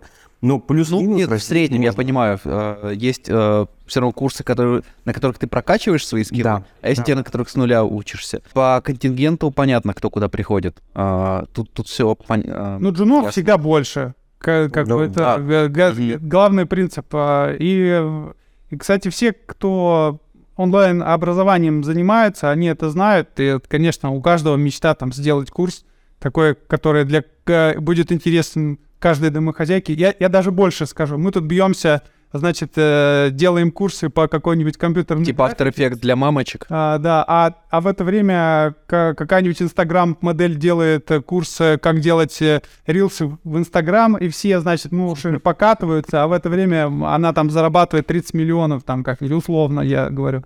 Потому что э, у нее курс покупает там каждая мамочка, которая дома сидит, а мы эти курсы продаем ограниченному количеству людей, которые там графикой интересуются и хотят сделать это своей профессией. К ответу на твой вопрос, конечно, курсы для джунов, они всегда будут лучше продаваться. Потому что Мгм. еще, еще знаешь почему? Потому что если ты уже продвинутый такой человек, специалист в любой сфере, у, у тебя и ожидания уже, ну, довольно высокие, скажем так. Попробуй тебе что-нибудь накосячь там на курсе, ты сразу скажешь, препод фигня, там типа, вот, а, а новичка гораздо проще удивить, да, По- поэтому а, все делают курсы для новичков по большей. У нас есть курсы для более продвинутых э, лю- людей, ну, как бы, например, курс массового пробуждения автора. Я, я бы назвал это больше из, из первой, э, ну, как бы из джуна к мидлу. Оказывается, у нас уже были люди из Вольницы. Я только сейчас понял, что Серега Маслов, он же, он же из Вольницы. Он у нас был Наши агенты. как-то... Ну, он, он- когда- он наш партнер, то есть, э, я не знаю, нельзя сказать, что он, он из вольницы. Мы из Ну, вольницы. не, в смысле, он у вас, у вас А. преподает. Нет, ну он автор нашего курса, да. К слову о том, что джунов приходит больше на джунские курсы, на стартовые, у нас, мне кажется, этой осенью произошел, произошел сло- парадигма, потому что у нас всего три курса небольших, и у нас больше всего было учеников э, в последнем потоке на матчмуве. А матчмув — это такой курс, на который ты идешь, зная, во-первых, что такое матчмув, и готовым заплатить за это деньги. А во-вторых, ну, уже действительно осознав, что он тебе нужен, что ты не можешь там автотрек нажать кнопку. А здесь, скорее всего, знаешь, в чем секрет лежит? Смотри, вот если просто на всю эту систему смотреть, опять же, с точки зрения, например, Конечно, маркетинга. карта желаний. Это желание, да. Блинов — это вещь такая. Нет, смотри. Если мы смотрим вообще на всю систему, опять же, с точки зрения маркетинга, потому что это часто основополагающая вещь, а, чем меньше у тебя барьер на вход, тем больше ты сможешь людей загнать. Но здесь, опять же, вопрос. Если у тебя аудитория вокруг тебя, плюс которую ты покупаешь, она ну, максимально холодная и вообще не в теме, то, естественно, их нужно на- гнать на тот курс, который менее барьерный. Но если как раз-таки мы, например, говорим про вас, и вокруг вас создался костяк ребят, которые, напри- наоборот, они вас смотрят, потому что они плюс-минус крутятся в CG, и первое, и второе, и третье начинает вытекать, и у них получается, что наоборот, курс, который менее барьерный, им не интересен, потому что они и так это, скорее всего, знают, потому что они крутятся рядом с вами из-за профессиональных особенностей, потому что они в тусовке. И поэтому как бы более что-то, так сказать, изощренное, кухня для ценителей, она им заходит лучше. Здесь вот в этом секрет. Потому что, да, ваши барьеры, которые, ну, как бы кажутся для других они реальными барьерами, для ваших учеников это не барьеры. Поэтому им как бы, ну, им гуд, им огонь, они заходят. Это по такой же системе у нас, в принципе, работает как раз-таки пробуждение автора, что от потока к потоку у нас одни курсы, которые есть, они генерят людей, которые могут пойти на него. И у нас получается вот такая вот дорожка. Пока говорим о комьюнити, а, можно подписаться на YouTube-канал, можно поставить лайк, можно кинуть этот выпуск кому-то, кому он может быть интересен или не интересен. А, и можно зайти в наш чат в Телеграме, CG-чат номер один. Да. А еще у нас тоже такая небольшая интеграция. У нас вот там каналчик есть в тележке, мы активно набираем аудиторию. Подписывайтесь. Новости, подписались. приколюхи. Да, все, все там. Прорекламировались. Да, ну а как без этого? По, Да, все, можно заканчивать, пацаны, все, пока. По- по курсу, ко- который сложный. Ам, Да, в маркетинге вообще так. э, Чем вот проще вход, тем больше и конкуренция. Ну, то есть вот, конечно, все мечтают продать э, побольше, ну, значит, курсов для новичков, потому что новичков много, но и конкуренция там большая. А если ты в сфере своей компетенции, ну вот, матчмувинг даешь, то с тобой соревноваться будет очень сложно другому человеку, который будет делать такой курс, потому что у тебя уже аудитория наработанная, есть те э, люди знают, как ты преподаешь, они друг другу рассказывают. Тебе даже особо рекламироваться не нужно будет, потому что вот в профессиональной сфере, которая не очень большая, люди друг, друг другу будут про тебя рассказывать. Вот. И если ты эту нишу занял, то она, э, ну, такая, на протяжении многих лет она будет очень прочно как бы удерживать свою позицию. В общем, это к тому, что да, курсы для профессионалов продавать сложнее, но если ты вышел вот э, в эту сферу, то удержаться там в целом проще, потому что нет такой огромной конкуренции. Вот если ты сейчас захочешь сделать курс по автору для новичков, окажется, что у тебя дофигища конкурентов. Вот. И, и тебе очень трудно будет просто. пробиться. А если по матчмувингу, то окажется, что конкурентов нет. Но Вот расскажите, у вас больше, опять же, выборка по преподам. А, едва ли меня кто-то когда-то заставит делать курсы для новичков, потому что мне это, ну, вообще не уперлось, супер неинтересно. Какие-то базовые штуки, кнопки объяснять, ну, вот совсем, совсем с нуля. Ну, прям вот время на ветер, у меня есть чем еще поинтереснее в жизни заняться. А вот рассказать какие-то фишки интересные, вот это, это, это, на это стоит потратить время. Какая выборка амбиций у ваших преподов? Сталкивался ли кто-то с таким, что он, может быть, в душе хотел бы записать проще, но, не знаю, не, не находил в себе сил, ломался или, или наоборот? в смысле проще для новичков? Ну вот, вот да, э, смотри, предположим, мы все знаем, что записать э, курс для новичков проще, финансово выгоднее. А сталкивался ли кто-то с такой же проблемой, что ему просто неинтересно это делать? Ну, конечно. Что интереснее намного записать какой-то гик став? Ка- Конечно. ну, Есть какая-то выборка, ну, какие-то я- я- слезы, что они кричали в этот момент? Понимаешь, в чем дело? Записать курс для новичков кажется, что проще. Ну вот просто скринкаст сделать просто, да. Ты просто открываешь, говоришь, вот мы там файл, new project, вот эта композиция, этот типа таймлайн. Это, конечно, несложно сделать. А вот записать курс для новичков так, чтобы он за- ну, людей удерживал д- долго, и чтобы ему интересно было смотреть, и чтобы задания были классные. То есть, чтобы выиграть, конкуренция-то большая, м, контент должен быть круче, чем у, у конкурентов. Это э, записать для новичков круто, это та еще задача. То есть это интеллектуальная задача. И есть авторы, э, которые, которым интересно этими задачами заниматься, и они отлично с этим справляются. То есть э, э, и это сделать не легче, чем записать курс для, для профи. Вот. И думаю, часть... не легче, больше просто не так, ну, интересно или нет, основной вопрос. Ну, большая часть профессионалов, легче. они чураются вот так- такой работы. Ну, то есть это реально, Ну, то есть есть такой. конечно, конечно.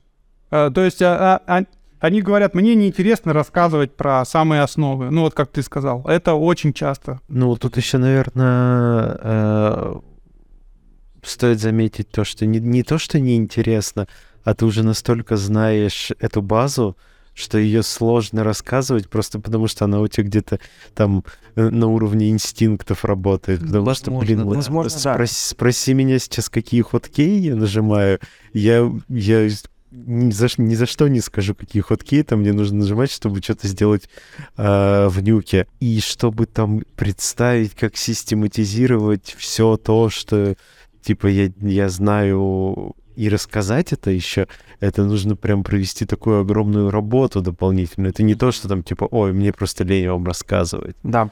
Но вот, кстати, Саша, есть очень интересная ситуация, как раз-таки к тому, что Игорь рассказывал. У Андрея на курсе по блендеру, он когда первый поток еще записывал, был такой момент, что его лично самого немного триггерило то, что очень много сделали курсов, где вот мы просто делаем лоу-поли. Опять же, введение. И он не хотел, чтобы это ассоциировалось с основным курсом, что типа вот кто-нибудь хотя бы там хоть раз сказал, что мы заплатили за курс, сделали лоу-поли. Ему просто самому это не хотелось.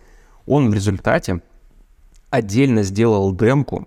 Мы ее вывели вот именно в бесплатный, в бесплатный формат, где вот конкретно лоу-поли, конкретно база, а курс уже стартует сам, он как бы уже не с нулевой точки прям для новичков, а уже все равно с какого-то, знаешь, там, условно говоря, там, пол старта. Вот. И в результате, как бы, ну, сам курс стал более наполнен, ну, более скилловыми работами, а все вопросы новичков, они ушли как бы отдельно.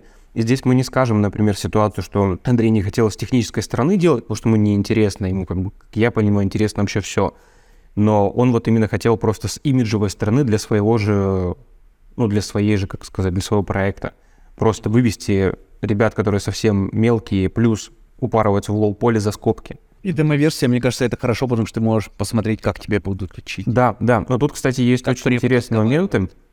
Демку, ну, к ней всегда очень пристальное внимание.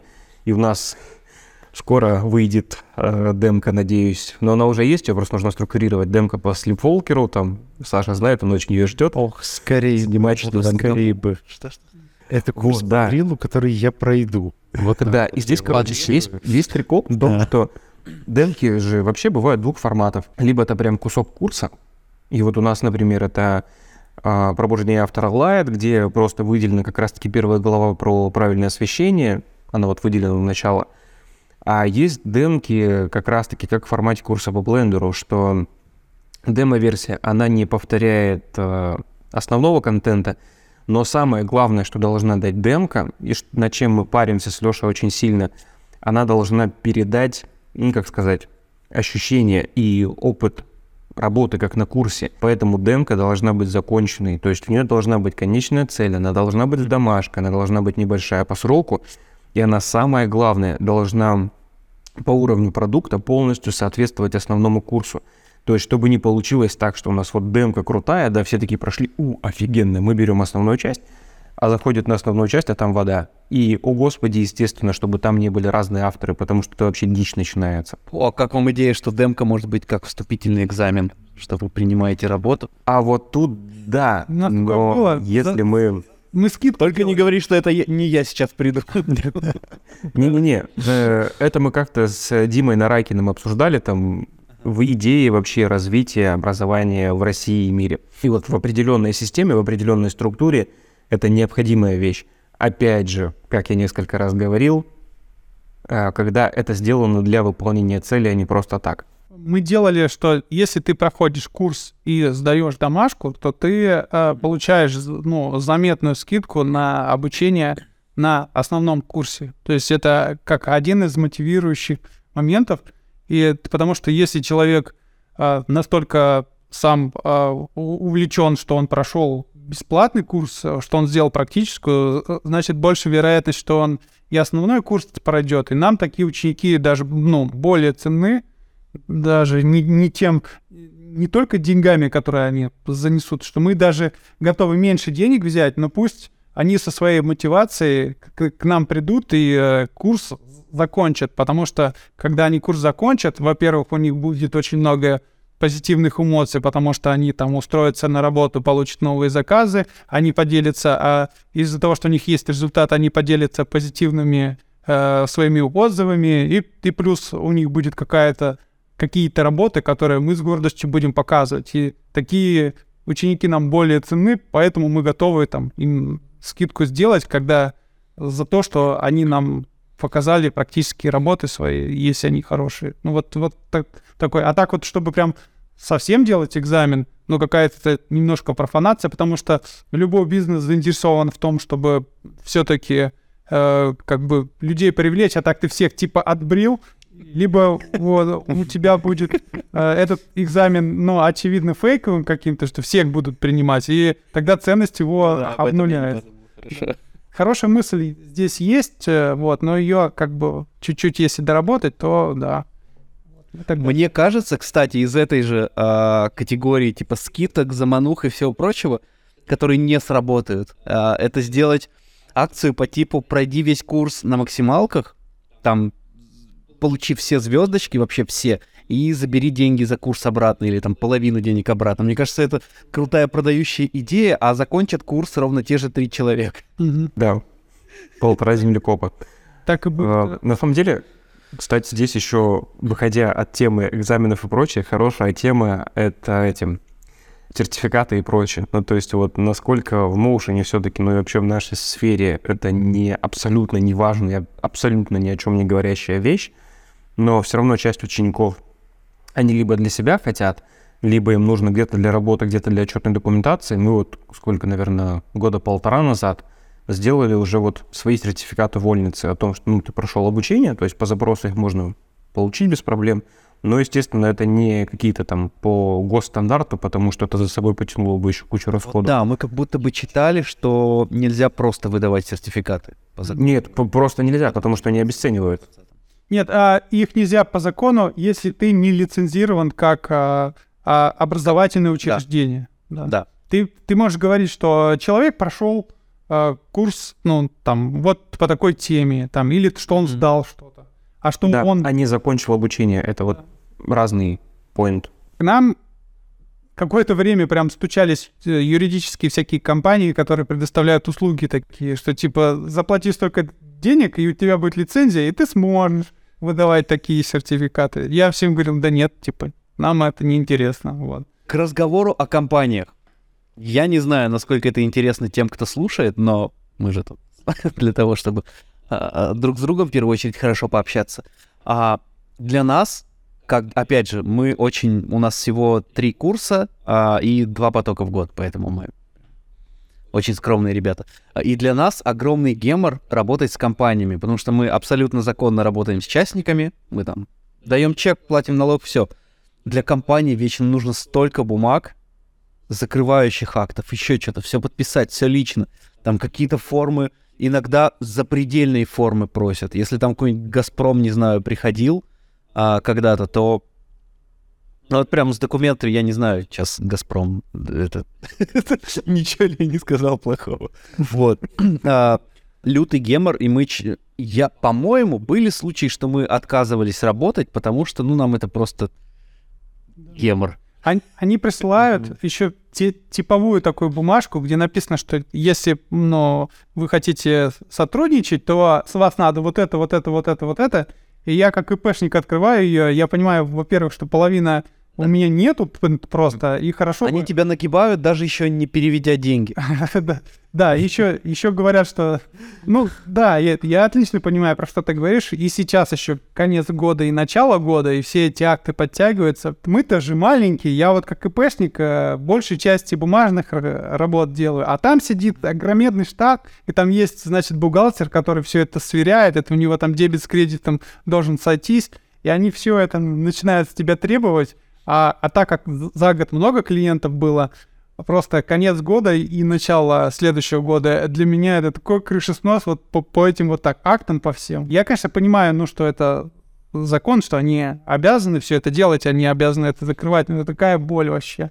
И еще раньше все это надо было делать оригиналами, как они называют. А я всегда говорил, что у нас это и есть оригинал цифровой документ. У меня ничего оригинальнее нету. А имеется в виду, типа ты должен распечатать, подписать и выслать. И это же пипец, это же надо идти, а, отправлять это письмо долбанное. Вот, и это было очень тяжело. Сейчас с помощью цифровой подписи попроще стало, но некоторые говорят, а у нас нет цифровой подписи. Я этим летом отправлял много писем отсюда в Россию, из Штатов в Россию, учитывая то, что почта не работает. А, это просто договариваться с людьми в чатах, кто летит, и, и передавать им за деньги документы. Это, это абсолютный ад. Не, мы с ребятами со всеми работаем, и с Юриками, естественно, тоже. Но вот возвращаясь к теме, меня больше всего как бы нас с Лешей на мем пробивает ситуация, когда, ну, то есть нам, когда пишут, нужны акты. Первый вопрос всегда, работаете ли вы по ЭДУ и конкретно в чем? Но Я не бывает знаю, иногда ситуация, Ты сейчас а, электронный документ с собой разговариваешь. Когда, короче, мы спрашиваем, работаете ли вы в электронном документообороте, чтобы скинуть вам документы, верифицированные электронные, все. И бывают ситуации, когда нам говорят, да, мы работаем, но мы хотим бумажку. Вот идите и высылайте. А фишка еще в том, что оригинал — это же, ну, очевидно, бумажный документ с подписью и печатью. А ИПшникам печать не нужна. То есть а, е- нет никакого закона, который говорит о том, что ИПшник должен иметь печать. И у меня ее нету. В принципе, э, у ИПшника подпись подменяет любую печать. Это по закону. Вот. И а подпись у меня пипец какая закорючка, просто ее может, ну вот курица поставить. И я говорю, вот из-за этого я должен э, отправлять, я говорю, у меня нет печати. Вот перед вами этот документ, распечатайте сами, поставьте, вот так вот выглядит. И, и некоторые говорят, давай присылай бе- без э, подписи, мы поставим. А некоторые говорят, нет, мы тебе курьера пришлем. Я говорю, давай, ладно, присылай. Вот буквально вчера курьер приходил, забрал. Я думаю, я прям представляю, как они раскрывают это письмо, видят мою эту закорючку и такие, блин. А я такой, я вас предупреждал. Это вот. Я понимаю твою боль. но- Про- Может быть, это повод для компании делать дороже, потому что это геморс, который, который вы перевариваете вручную часто каждый раз. Знаю.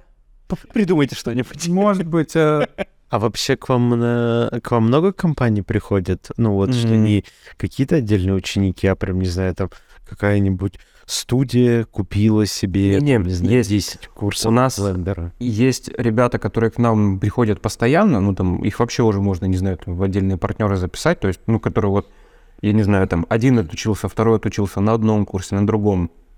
Есть кто заходит целенаправленно, потому что в больших компаниях есть специалист, ну вот обычно там среди HR, кто занимается обучением дополнительным сотрудников, и ребятки часто выбирают нас, как бы, ну и присылают к нам. Бывают ситуации, когда это просто один-два ученика, а бывают ситуации, когда вот просто приходит 20. Ну, такие, мы хотим этот курс, скажите нам, когда. Мы такие, окей, вот и стыкуем. Но с юрлицами, как правило, если больше одного ученика, то часто это идет, ну, как бы такая, как сказать, персональная работа, что ли. И под э, ситуацию мы тоже, в принципе, можем где-то курс запустить, где-то что-то сделать отдельно. И если, я не знаю, какому-то учебному заведению, например, мы вот тоже об этом думали, понадобится, я не знаю, там, конкретно отдельное обучение на 300 учеников по суперсиле, мы, естественно, это как-то продумаем и сделаем. То есть, как Леша и раньше уже говорил, как компания мы крайне гибкие и, в принципе, открыты вообще ко всему.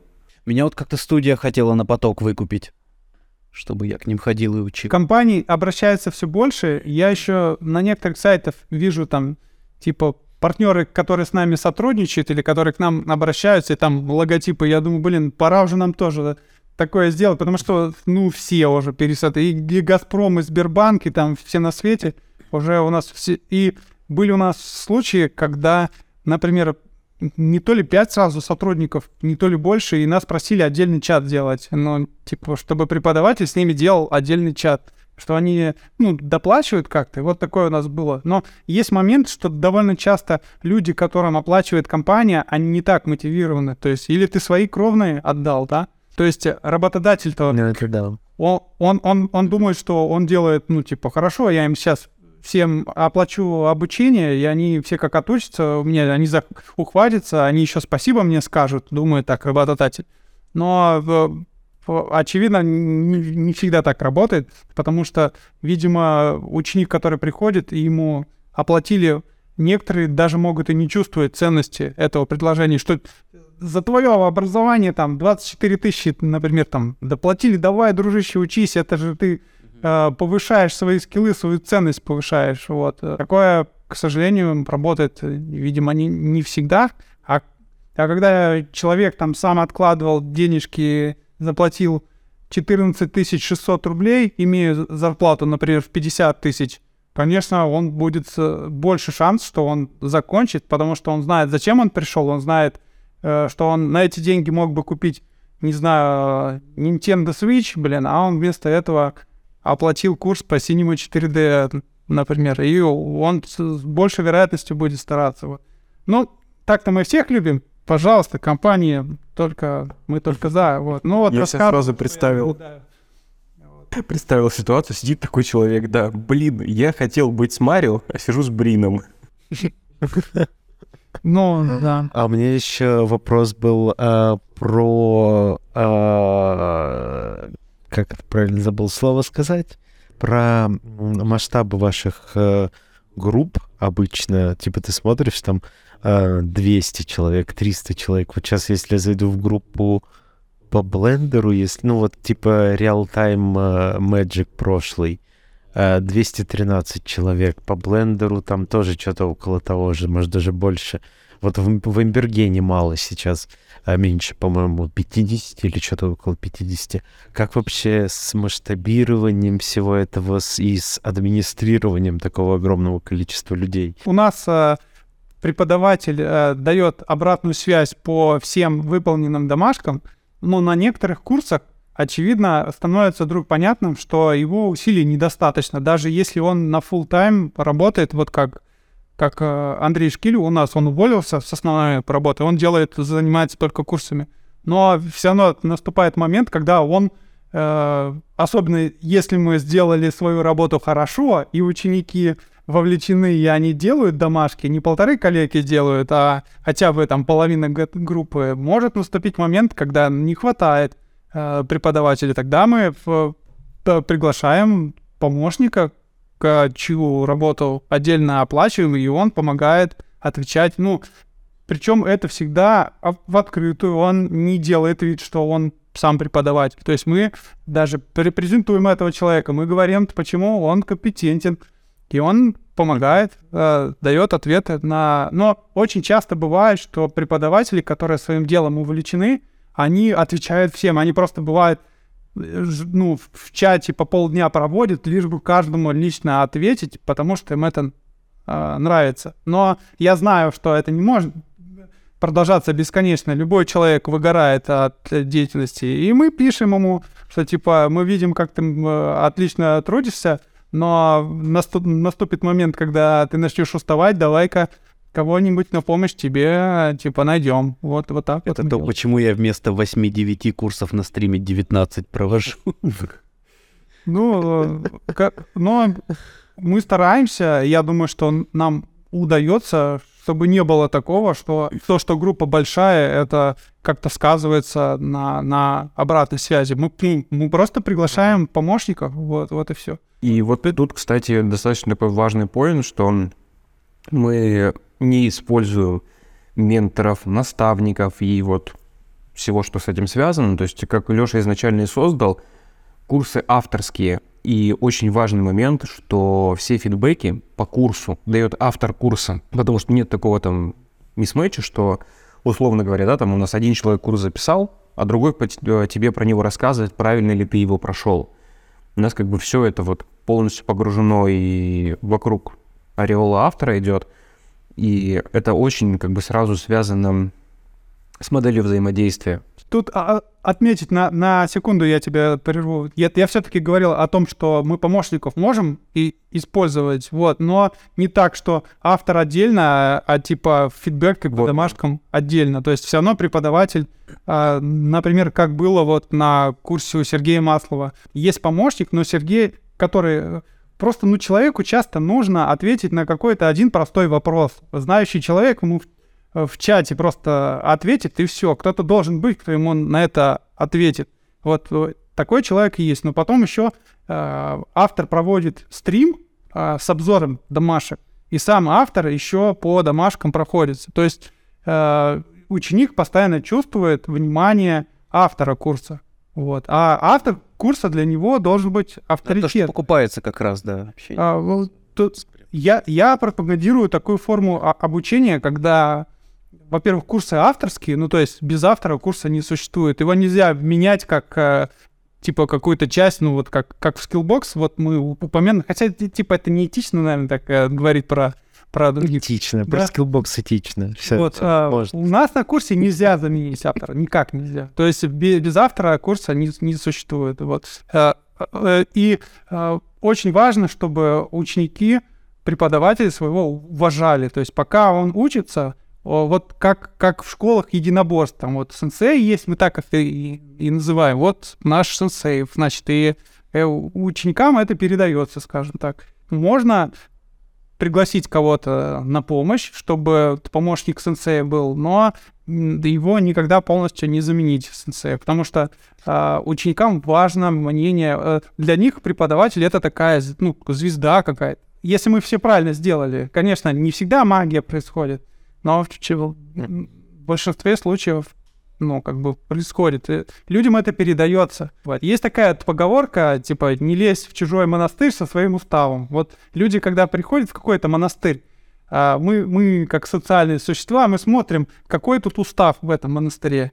Вот. И человеку это понятно, он к этому готов, он, он ждет, когда ему расскажут правила вот этого сообщества, либо он поймет, наблюдая за другими людьми, как тут правильно вести. И у нас есть, ну, как бы такая культура, что преподаватель — это мы себя считаем с Лешей, то есть как бы мы на втором месте, мы инфраструктура, а автор наш — это рок-звезда. Вот, вот он вперед, вот он перед нами. Мы можем быть вообще там не видны, либо мы абсолютно вспомогательную функцию какую-то выполняем. Э, вот. И поэтому мне кажется, что авторам с нами приятно бывает работать, потому что они чувствуют это внимание, что они... Ну, у нас и отношения финансовые, они партнерские, не зарплатные там типа, а э, ну, как бы мы разделяем там риски, вот. Вот это одна из особенностей обучения. Два момента хотел подметить. Первый это то, что, Сань, если я не ошибаюсь, мы, по-моему, как-то видели объявление где-то, что набира... в какую-то школу набираются люди как раз на проверку домашек. Пару лет назад, возможно. Не знаю. Ну, это я помню, что гулял скрин от XYZ. Да. Мы, мы, мы приглашаем из знакомых, либо из очень крутых учеников, которых, по которых мы знаем, что они вот очень круто себя показали, и они, ну, это их профессия, мы, ну, они, очевидно, специалисты там. Мы да, плюс мы плюс-минус все равно смотрим на людей, которых, опять же, берем на помощь, ну, потому что это не просто какой-то там, условно говоря, человек с улицы взятый, а кто-то из тусовки. Вот. И тогда да, это вот начинает в, работать. В этом и интересный момент, что настолько, видимо, у них не было людей из тусовки и сарафанки, что они начали постить объявления, что мы ищем тех, кто... А мне кажется, здесь, знаешь, причина немножко в другом. Ну, причина как раз-таки в том, что, да, наши одни из, одни из наших коллег, они не погружены настолько в сферу, которой занимаются, ну, это, возможно, одна из причин. А вторая, это, опять же, из-за того, что как бы штат разделен на людей, сегменты, группы, и есть просто люди, вот, кто выполняют свою функцию, но, опять же, о продукте они знают, например, условно говоря, там не все, и они не понимают каких-то внутриковых штук, поэтому у них самое простое, что нужно найти человека, да, мы там, условно говоря, идем на биржу, там, и просто кидаем. Вот там, думаю, да, там, как, как мы по прошлому подкасту поняли, там как раз то и случилось, что э, к власти пришли маркетологи. Да, в нашем случае, как бы я в первую очередь когда-то был моушером, вот, потом ушел в маркетинг, в управление, как бы, и как правильно сказать, то, что вот один из, кстати, этих поинтов, который у нас, ну, записан, на чем поговорить, вот, то, что изначально Леша и делал школу, то есть он ее создал как школу для себя. То есть вот у нас иногда ученики спрашивают его, почему такая низкая цена там, видимо, где-то будет наеб. Да нет, наеба-то нет, просто все так выстроено, что это продукт, который бы мы хотели видеть, если бы учились сами. Вот как бы Ответ если я сам, как я, вопросы. как я вначале сказал, если я сам а, себя видел как парни из провинции, э, как я могу с людей требовать за обучение 120 тысяч, если я знаю, что э, для 20-летнего парня там из провинции, это, я не знаю, там, если у него зарплата 30 тысяч, сколько? 6 зарплат. Ну, ну, очевидно же, что... А вот тут э, бы...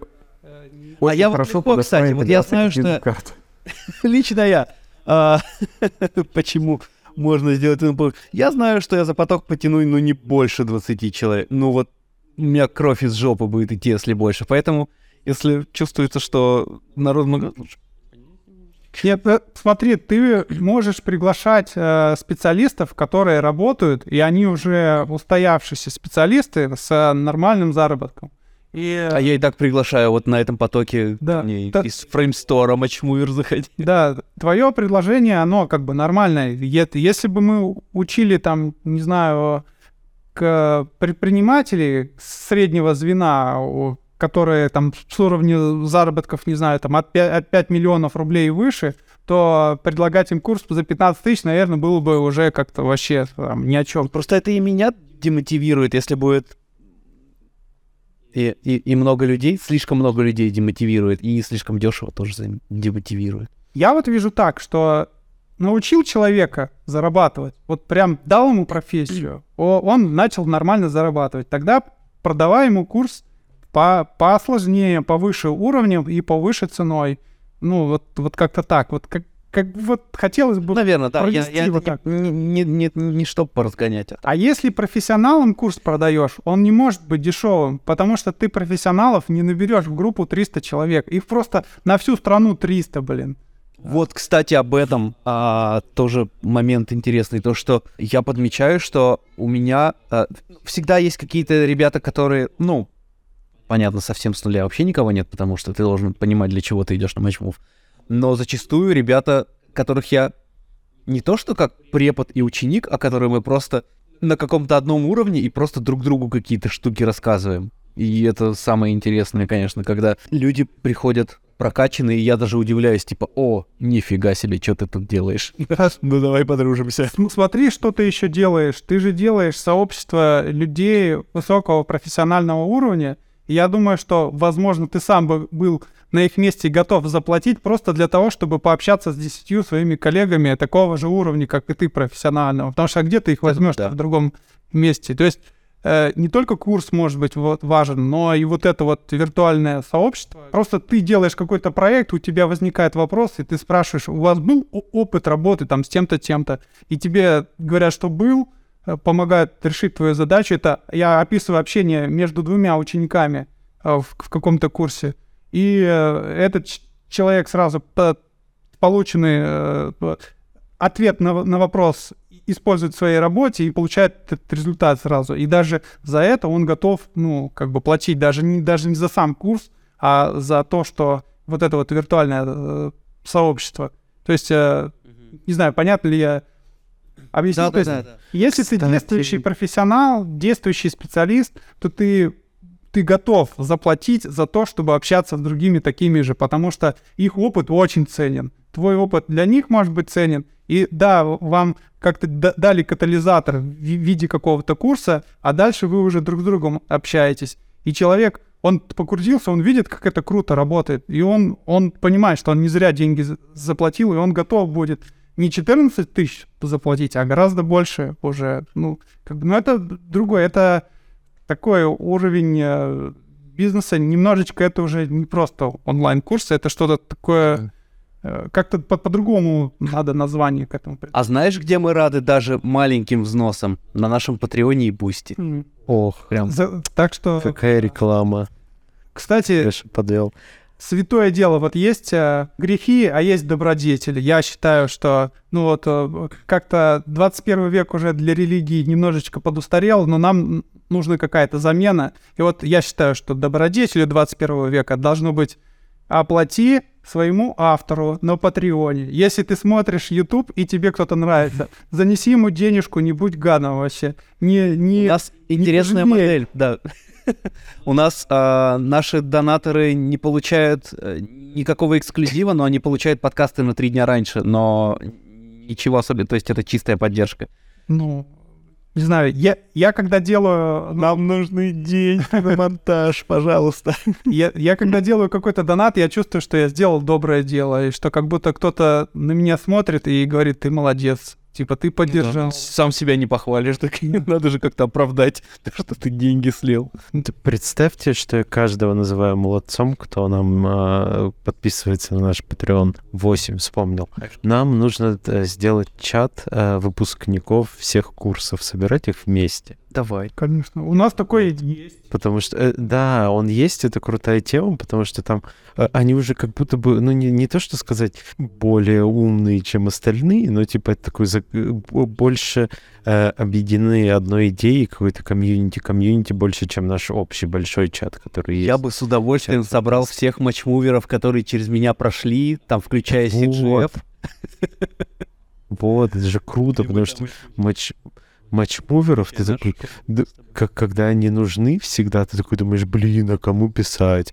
Вот, а такой, когда будет чат, то вот можно будет кому-то писать. Э, Сейчас а, ц- сообщества ценны. Сейчас такое время, когда контента бесконечное количество, и, и э, важны сообщества и лояльность людей к тебе. То есть э, ты долго нарабатываешь лояльность, нарабатываешь доверие. Вот э, это одна главная ценность это доверие. И, и, и вторая это сформированные сообщества людей. Вот если у вас сообщества есть вот эти, а, то, во-первых, вы им еще можете другие э, предложения делать, не, де- не делая активную рекламу, не тратя на это вообще ни копейки, вы можете выкатывать другие какие-то полезные материалы, это первый момент. А во-вторых, они же будут расти, они, вот эти связи, они будут развиваться, будут какие-то новые проекты вне онлайн-образования появляться. И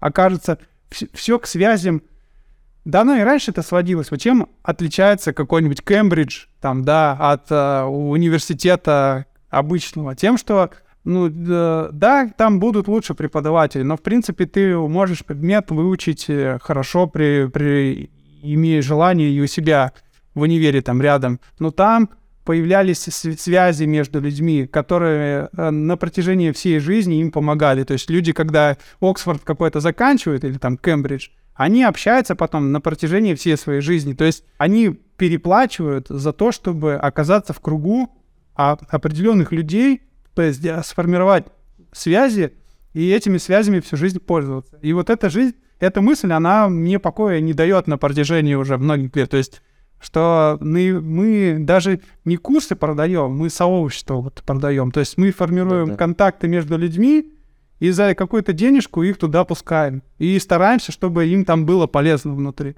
Э, да, мы там делаем контент, что-то там, какие-то пр- практические работы, что-то предлагаем. Но мы видим, как годами может жить сообщество, даже когда курс закончился уже. И вот это ценно. Да, вот, кстати, еще классная тема в эту копилочку. У нас на некоторых курсах часто бывает такая штука, что из костяка выпускников начинают собираться ребята такие мини-условные студии, которые начинают переваривать достаточно большие заказы.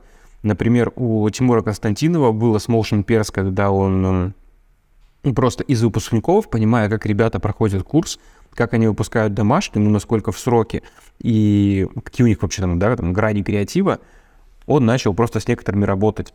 И я точно знаю, что у Саши Санакоева, он а, с многими ребятами, с своими же выпускниками работал, потому что он, опять же, прекрасно понимал, что они могут делать и в какие сроки. И это такой тоже момент, как Леша говорил, то, что когда первоочередная вещь — это сообщество, и вы собраны вокруг цели научиться и сделать что-то крутое, а не просто, что вот мне там для галочки нужно обучение, я вам там вот денежку в кассу занес.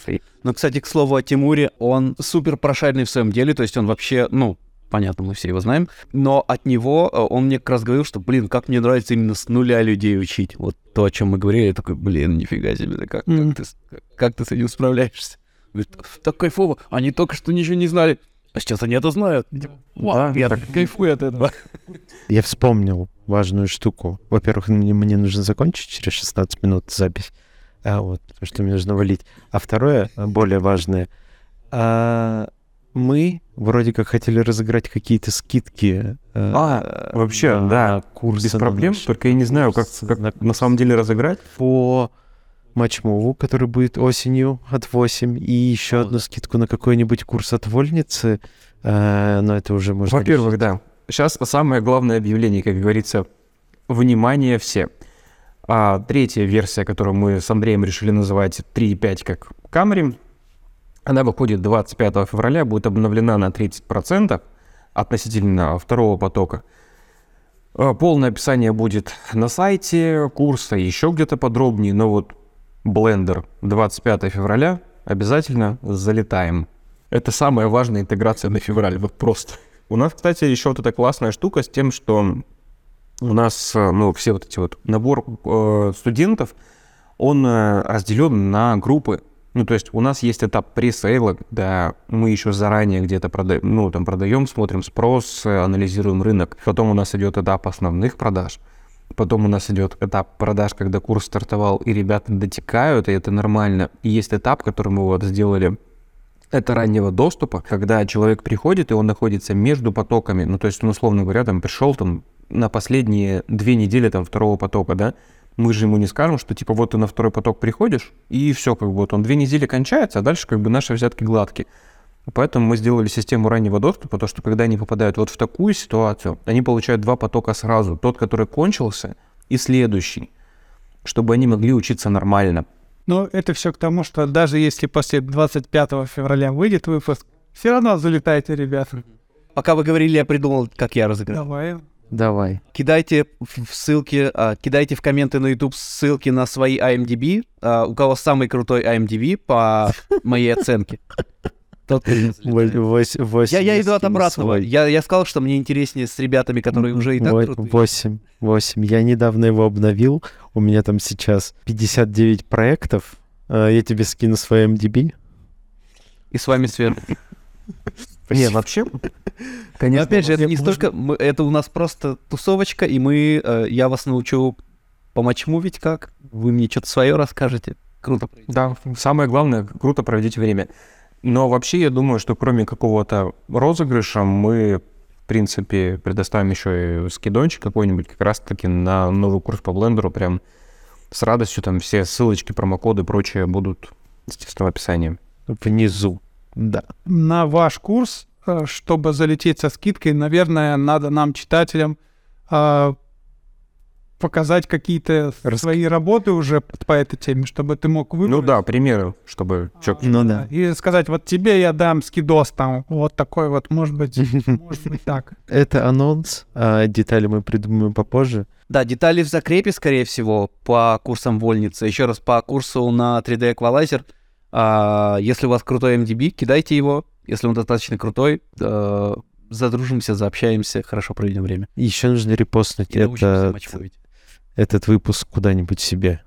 Вот так вот. А, Дополнительным вот. условием. Да, еще, кстати, среди конкурсов, я думаю, нам как-нибудь надо всем объединиться, вообще всем, и устроить конкурс на самый всратый рил.